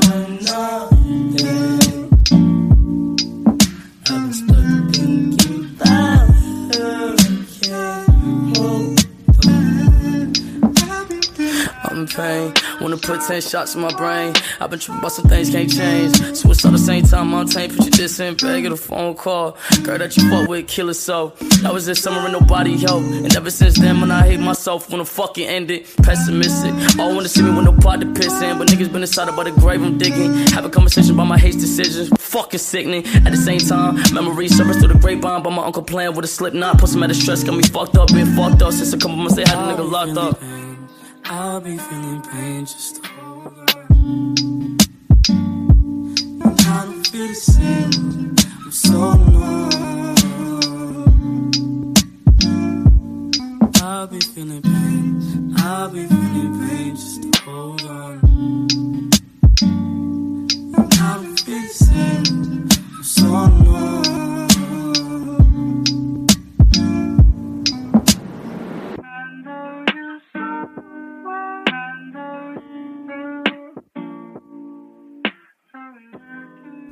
Song is like a huge hit. And like you know how like people have always speculated like maybe like Lady Gaga or like certain rappers or whatever of like or like Memphis rap sigils where it's like you like killing someone and then like harvesting their like soul or like their energy or their power or like you know it's like a offering or like anything. Like this is so open-ended. Like the, even if she killed herself like he clearly wrote the note. So and then he wrote and he released a song and like profited off of her death. Like this is like crazy. Like am i going crazy? Like i don't know what to say to this. Well, and that's and that's not the only song. So, the first song that he made about the death was called Garette's Revenge, and uh, that was within like nine days after the death. And then uh, the song got name shortened to Revenge, and uh, that's the one where he says, "I've dug two graves graves for us, my dear," and stuff. And there's that Jocelyn Flores song. And the Flores family, the way that they learned that X had made a song about her was a member of the family like was listening to the radio and it never says her name in the song but he saw the song title like on the, his like radio screen in his car saying Jocelyn Flores and like double took it and was like what? So. Yeah, and then separately, X actually said that Jocelyn Flores had become his guardian angel, which like has such a different like vibe to it when you have any sort of suspicion about her suicide and like also knowing what we know about like guardian angels, right? In the Crowleyan mold. Yeah, well, and something else that's interesting is because, like, when X does talk about Jocelyn Flores, like, he kind of comes from this place where he's acting like he's got, like, so much reverence and, and stuff for what happened. And, you know, I mean, I can't read his heart, so I can't, you know, really say if Mhm. that's the truth or not. But what we do know is that, like, when he invited Jocelyn Flores to, like, come stay and hang out with him and model, and have like whatever kind of romantic relationship they had. He brought another girl over to the house at the same time and was like having them hang out with each other and stuff, you know what I mean? And and there was just other things in the story that kind of uh insinuate that maybe he uh didn't really care about Jocelyn Flores so much until after she had already already passed and then after that then you know in his Mhm. words he he, he kind of puts it on but it kind of seems like for the brief period that they were together which wasn't even more than two weeks i don't think that uh that that level of reverence wasn't there Yeah, for sure. It didn't seem to reflect in how he treated her prior to that point. and like, I, I'm not necessarily saying he murdered her and then like did it as a sacrifice or something, but like he clearly like treated it that way. And Yeah. it's like deeply unhealthy the like to have like like it doesn't have to be like a one to one oh black magic is real for this to be like very functioning very similar right Yeah. Well, here, I'll put it in like a terminology that I've heard X refer to things in before. At the very least, he transmuted the energy and uh, Mm. redirected it to, to to his own musical success. Bad vibes which is you know one of his favorite terms Yeah, yeah. Had the the the record company Bad Vibes Forever. So that's the Jocelyn Flores saga. Um, I'm not skipping over the abuse of his other girlfriend, but I think if anyone knows anything about X, they prob they might have heard that story. Don't want to go through it again. Um, I saw that he X had a uh, yoga instructor that he would do yoga with every day, and then they would read books of alchemy. Thought that was interesting. Um, he towards the end of his life, he was actually donating a lot to charity to try to rehabilitate his image, which you know, understandable and cool. I'm not gonna hate a hate a guy for trying to like go in a positive direction, but I noticed that among all of the charities and things he was doing, he actually visited a butterfly sanctuary. and he particularly gravitated towards the blue butterflies. And there's actually, like, I think, uh, social media posts of him surrounded by blue butterflies, which for anyone with, like, you know, MK Ultra, the MK Ultra mindset, that's like a Geiger counter ticking, like, off the radar, right? Absolutely. And then let's see the let's see. Oh, and uh, X explicitly believed in indigo children, which is the concept of like basically psychic children uh, that often goes hand in hand with some of the more I wouldn't say unhinged, but like speculative MK Ultra exploration. And then let's see here. We talked about a lot of his. uh, sc- scratch that part. Um, should we? I think we're at the point where we could probably talk about his death. Yeah, I think so. All right. So I think I have it here.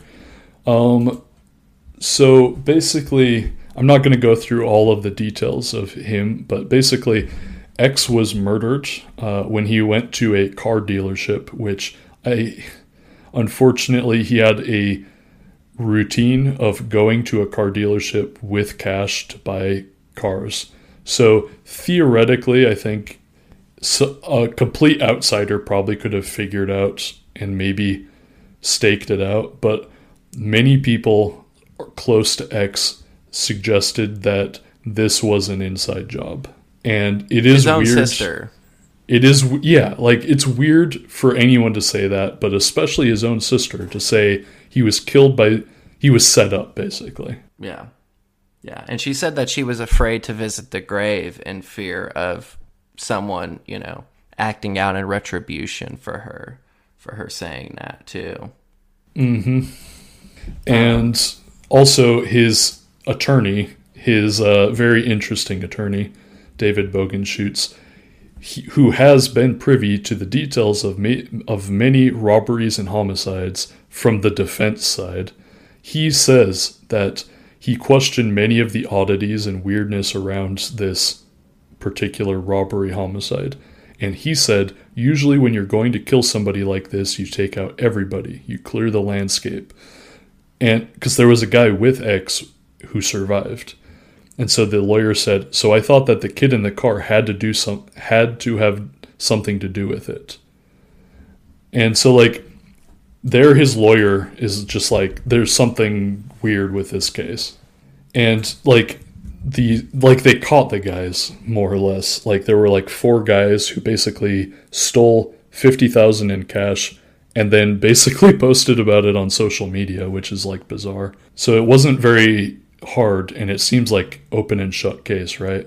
But one of his friends, friend slash enemy named Rob, who is sort of involved with Geneva, the girlfriend that X beat pretty savagely. This guy said said that X didn't get killed because they felt like robbing him. He got killed because he did a lot of stuff not too many people know about. Now, I don't know what he's talking about, but like that could be open to a lot of interpretation. Yeah, every time I see that, my brain starts to go a million miles an hour. Just like, what could possibly be mentioned here? So that's interesting. Mm-hmm. Yeah, so I mean, there were some oddities, you know, surrounding his death and some things that could make you kind of scratch your head. And just another thing before we uh, end this conversation, because I think it's very interesting and it's something that not only X has done, but a lot of other of his fellow SoundCloud rappers is they seem to uh, be very aware of their um, deaths before they happen, and sometimes will release details about their own death or something that really make you scratch your head and wonder if it's just Mhm. coincidence. Um, now, this is uh, pretty famous for people looking into the death of XXXTentacion, but he said uh, this on a on a live stream. If worst thing comes to worst and I fucking die or some shit and I'm not able to see out my dreams, I at least want to know that the kids perceived my message and were able to make something of themselves and able to take my message and use it and turn it into something positive and to at least have a good life. If I'm going to die or ever be a sacrifice, I want to make sure that my life made at least 5 million kids happy. And then he goes on to just kind of like say some like similar positive type stuff for his like fans. But the if i'm going to die or ever be a sacrifice is certainly an interesting thing to say. And if i'm not wrong i want to say that this was just a few like within a few weeks of him being killed that he said this. He also posted to social media which has led to lots of interesting uh, conspiracy theories that i don't know how much stock i put into but nonetheless it's it's interesting to think about um, about possibly Drake, the rapper, having some Mhm. sort of involvement with his death because he put this on um, Instagram. He says, If anyone tries to kill me, it was Champagne Papi. I'm snitching right now. Champagne Papi is Drake's username. And he posted this after they had kind of had a, had a dispute because X felt like he took the flow from his song Look at Me, Drake did, to use on his song KMT. And then this led to X posting pictures of uh, two guys um, having homosexual relations, and one of them kind of looks like Drake and, and, and stuff like that. But then, like, once again, just like a couple weeks before Drake would die, there's um, a new Drake album comes out. And on this new Drake album, there's a couple of songs which have interesting lyrics that some people have kind of uh, hy- hypothesized that um, it that this is in relation to X. Um, one of them is end up getting loose and getting pictures from my ex, SMS, triple X. That's the only time I ever shoot below the neck. And that's on the Drake song, I'm Upset. And then there's another Drake song called Mob Ties, um, saying Louis bags in exchange for body bags.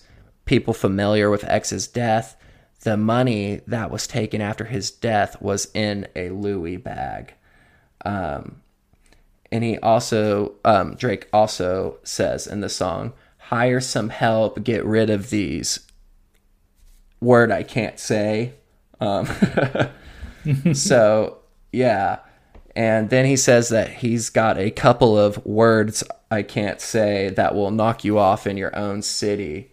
Um, 600 uh, um, X. Wait, wait a second. Let me let me get this correct. 600 Breezy, who's another rapper, says Drake gave him permission to go after X. That's all that he said. I don't know what that means. And XXX responded with saying, I got a couple in my own city that will knock you off. Um, so, certainly um, interesting. And just while, while we're on the topic of kind of like premonitions of one's death as it relates to SoundCloud rappers, um, Juice WRLD has the the the quote, "What's the 27 club? We ain't making it past 21." And uh, he did not make it past 21. And uh, oh, I forgot about this in relation to X. Have you seen the sad music video? Oh yeah. hmm Yeah, it's it's crazy. It's X like it was the first video that was released after his death, but it's X standing over a coffin where the old X is, and you can tell because his hair is different. Um, the one the one in the coffin has his old hairstyle, and he has like um, instead of like black and yellow dreads, he has like kind of black and blue dreads, and I think that's kind of like maybe to symbolize like uh, that he's turning a new leaf, and then they end up uh, battling in the uh, astral realm, I guess. The the two of them, and then uh, there's the entity uh, Gekyume or or Gekyum, um, who is uh, talks in, in in the video, and And he's supposed to be like another guardian angel, like sort of similar but different, I guess, from Jocelyn Flores. Yeah, and X's son is named Gekyume. So that's Mhm. interesting. Um, but yeah, it's, it's certainly a very interesting video. And one thing that the entity in this video says, um, I can't remember it word for word, but it's quite interesting. But it's like basically like, thank you for letting me harness your energy. All of you guys who are hating right now, just know that I have taken your energy and I've transmuted it. And it's like a, it, it's it's just very, very interesting, especially in light of all of uh, X's beliefs and his um, deep interest in this kind of thing. Yeah, like he basically, speaking of X in general, like he basically got famous off of the controversy of savagely beating his girlfriend and going to like jail for it.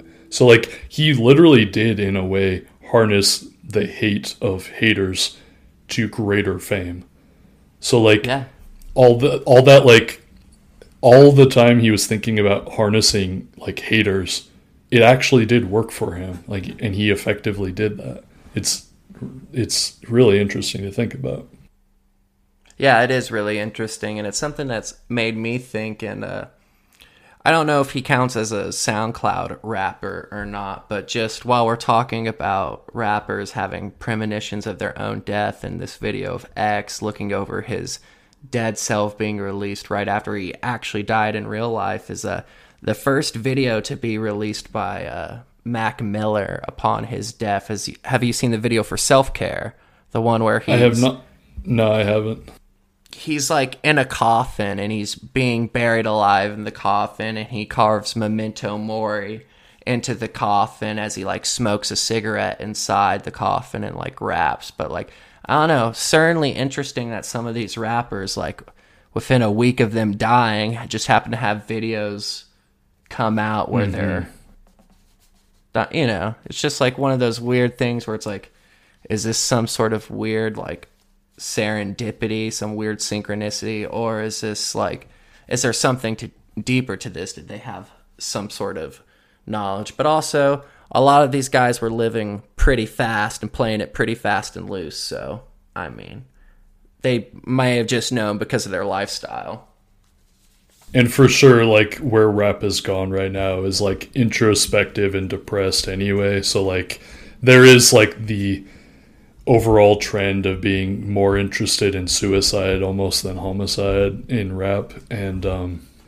also, I mean, I think maybe one day we'll do a little Peep episode if you want, but like there's the music video with Lil Peep and I think Lil Tracy, and in the music video they're looking at an Amy Winehouse painting, I believe, and then they're looking at themselves and then looking back, and it's like, yeah, and then he fucking died. Like, that's like yeah r- ridiculous. I would love to do a Lil peep episode at at, at some point. And uh, something interesting about Lil Peep is, uh, you know, he was born on, you know, like Halloween night leading into November 1st, which is Samhain. It's when the realm Mhm. between the physical and the spiritual reality is kind of lifted. And uh, something that's interesting is just within the past day or so, a new Lil Peep song called Halloween dropped. And in the song, he's talking about resurrecting, which is kind of weird considering that he's dead. And, uh, you know, so I don't know. Can you feel the uh, veil between our reality and the spiritual reality lifting? Do you think that Lil Peep is about to manifest into our reality when it comes to Halloween night? I wonder. Like you sent me that sh- shortly before we got on this interview, and I was listening to it, and I was just like, "Oh, good lord!"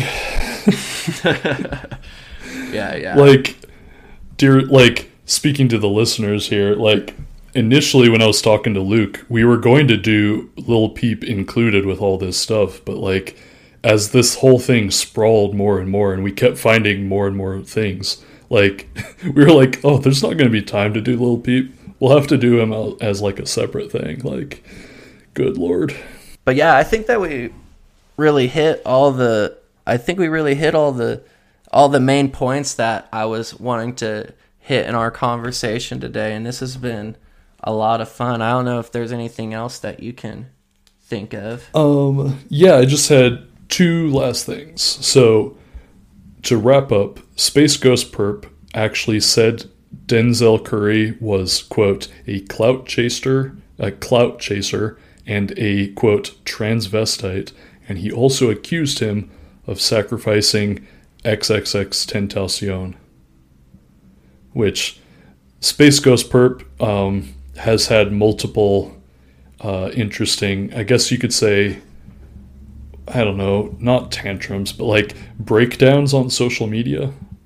Um, Yeah. But at the same time, he has seen some shit, some probably some satanic shit. So like, I He was at don't Bruno's. know it. Yeah, yeah. So like, I don't know if I believe him that Denzel Curry did it, but like, I don't not know that, you know. So like, it's just out there, right? Well, just the type of things that he's saying for like a mentally, uh, someone struggling with like mental health issues is uh, it's kind of interesting that these like ideas of like ritualistic sacrifice and uh, like kind of like an elite in the rap world keeps surfacing in some of these tangents that he goes on. Mm-hmm. Exactly. And then one final thing is the book that I used for a lot of this, which is Look at Me, the XXX Tentacion story. So I posted this on Twitter, but there, you know, a lot of books, they have pictures at the end, and X had this mask that he would perform in sometimes. And it looks kind of like a lucha, lucha libre, rest, like rest, pro wrestling mask and but it also kind of looks like a BDSM mask because there's a zipper across the mouth, which no wrestlers have zippers on their masks, like at least really anywhere. Like they don't have zippers, like they maybe tie them up or whatever. And the book calls it a wrestling mask that X would perform in. And it's like, no, that was a BDSM mask. He lived with a BDSM porn star.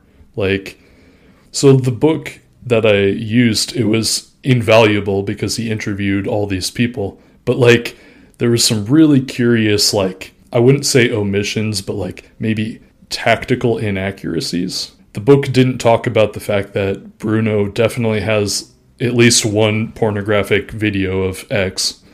And then get this, if you look at the author, he lists his influences as William S. Burroughs, Joan Didion, and Paul Bowles. I did not see that. so like two of the three at least are spies and then he also wrote a book on ocean exploration which is just like you know an insane libertarian slash spy fixation. So i'm just like i'm not Yeah, saying makes the me think of author's a spy.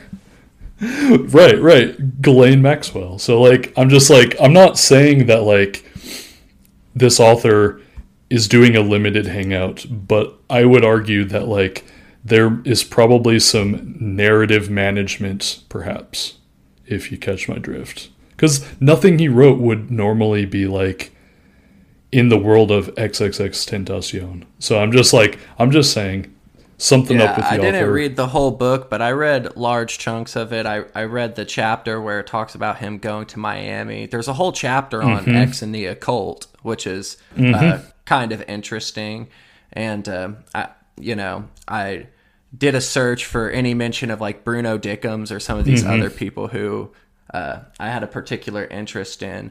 But yeah, but I- like I think- he he kind of downplays it, right?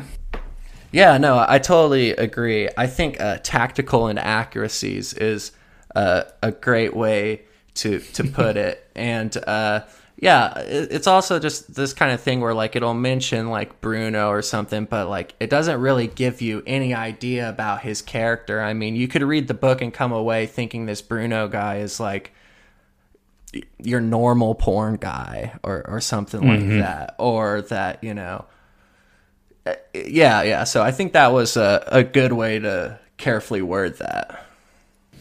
Oh, and then one last thing, just the last detail that I think we missed is that uh, X's girlfriend, Geneva, the one that he beat up really bad, she explicitly called Bruno a Pizzagate pimp. Yes. Yes. Not just, not just, not just like a sicko or a freak. She called him a Pizzagate, Pizzagate pimp. pimp. I'm really glad that you remembered that. I I had made a mental note to mention that to myself and I forgot. But yeah, it's a very interesting uh, thing to call him.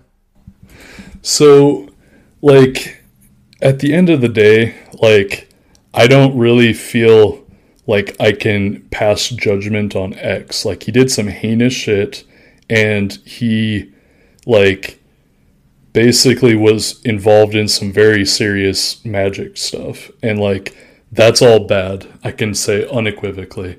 I don't want to be in the position of saying I think X was bad himself, but he was in s- multiple worlds over his head and he got murdered. Probably for something he did, maybe. That's what some people say. Like, I'm not trying to say X is bad. I'm not trying to say he's good either. I'm just saying, look at this world. It's incredibly fascinating. What the fuck was going on? Yeah, and something that most chroniclers of you know rappers and you know people in the SoundCloud scene and uh, I, I think that they don't take a lot of this stuff like very seriously when it comes to talk of like Satanism or the occult, and they kind of think of it as like low tier like YouTube Illuminati type videos where it's like, oh look, this person's you know uh, putting, you know, covering one of their eyes or, or something like that. But um, yeah, I think that like if you're truly interested in these SoundCloud rappers or something, like how do you even look into somebody like X or like Ghostemane without um, paying attention to their interest in the occult? I mean, you really can't get a full picture of these people without, you know, looking into that aspect. Yeah, and like if you care about X, like if you're a super fan or a supporter, as he said, like he told people don't do hallucinogens, don't do magic, basically. Be positive. Try to do positive things with your life. And like at the end of the day, whatever you might think of X, I think you should listen to him as someone who did bad things in his life. Like don't mess around with this stuff. Like be positive, do positive things with your life. And I mean, that's just all I'll say. Yeah, you know what? I I have a, a quote of from the book that's also quotes X in it that might be a good place to kind of leave this off. Um, when asked about the occult by Akademiks, X refused to talk about it and became angry. This is the part where I get ignorant, he said, explaining that he didn't want to even talk about it because of the mere chance it might encourage others to engage with it. I don't want the kids going down that dark path. They don't need to be curious about that shit. That shit don't lead nowhere good, bro. And so yeah, I don't know. My my last words would be that shit don't lead nowhere good, bro. And this Halloween, I advise people to uh, not try to see just how much the veil's been lifted, but that's just me. Yeah, I would encourage people to also not mess around with that stuff. Um, there's a lot of other things you could do, a lot of positive things, you know. So, yeah, man, thanks for going down this road with me. It was a little like I wouldn't say like I was too scared to do it myself, but like it was much more reassuring to have someone there with me. so thank you very much for that. And you found some Thank really you for cool having stuff. me on. Yeah, thank you, thank you. Yeah, I love this. This was a great time, and I look forward to doing it again sometime. Yeah, we'll definitely have to do at least Little Peep and then who knows what else. So Hell yeah, sounds great. Yeah, baby. man. Hey, man, very real street rare. shit, man. Members only Real get street baby. shit, man. Uh, yeah, These baby. are for I'm you, with y'all Ryan know what I'm talking Fantan about, in the man. motherfucking Yeah, boots. man. Yeah, Gang, baby. gang, I got gang. blood on my You know what I'm boots, talking baby. about, Yeah, man. Yo, baby. yo, yo, Yeah, yo, baby. yo, Throw that yo, ass yo, back on the yo. tricycle, baby. Hey. Yeah.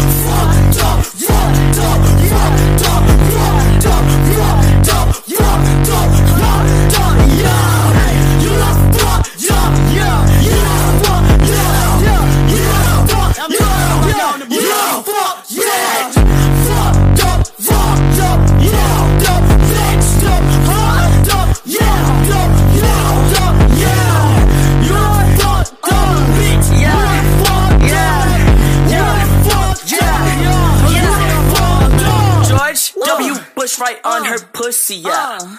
Yeah, curious uh. George, nigga looking boy, you so pussy, yeah. Yeah, hit my line for the nigga dick, check my Twitter, yeah. Yeah, they call me Young Dagger Dick, that's my handle, yeah. Yeah, she grab on my dick like a handle, hey. Little bitch, I got on Jesus sandals, hey. X is an animal mammal, hey. Little bitch got the back of a camel. Pussy boy, you look like a Randall. Yeah, pussy boy, you look like a Daniel. Bitch, I'm known to get dosed any family. And if you don't throw that pussy, throw a triangle. Fucked up,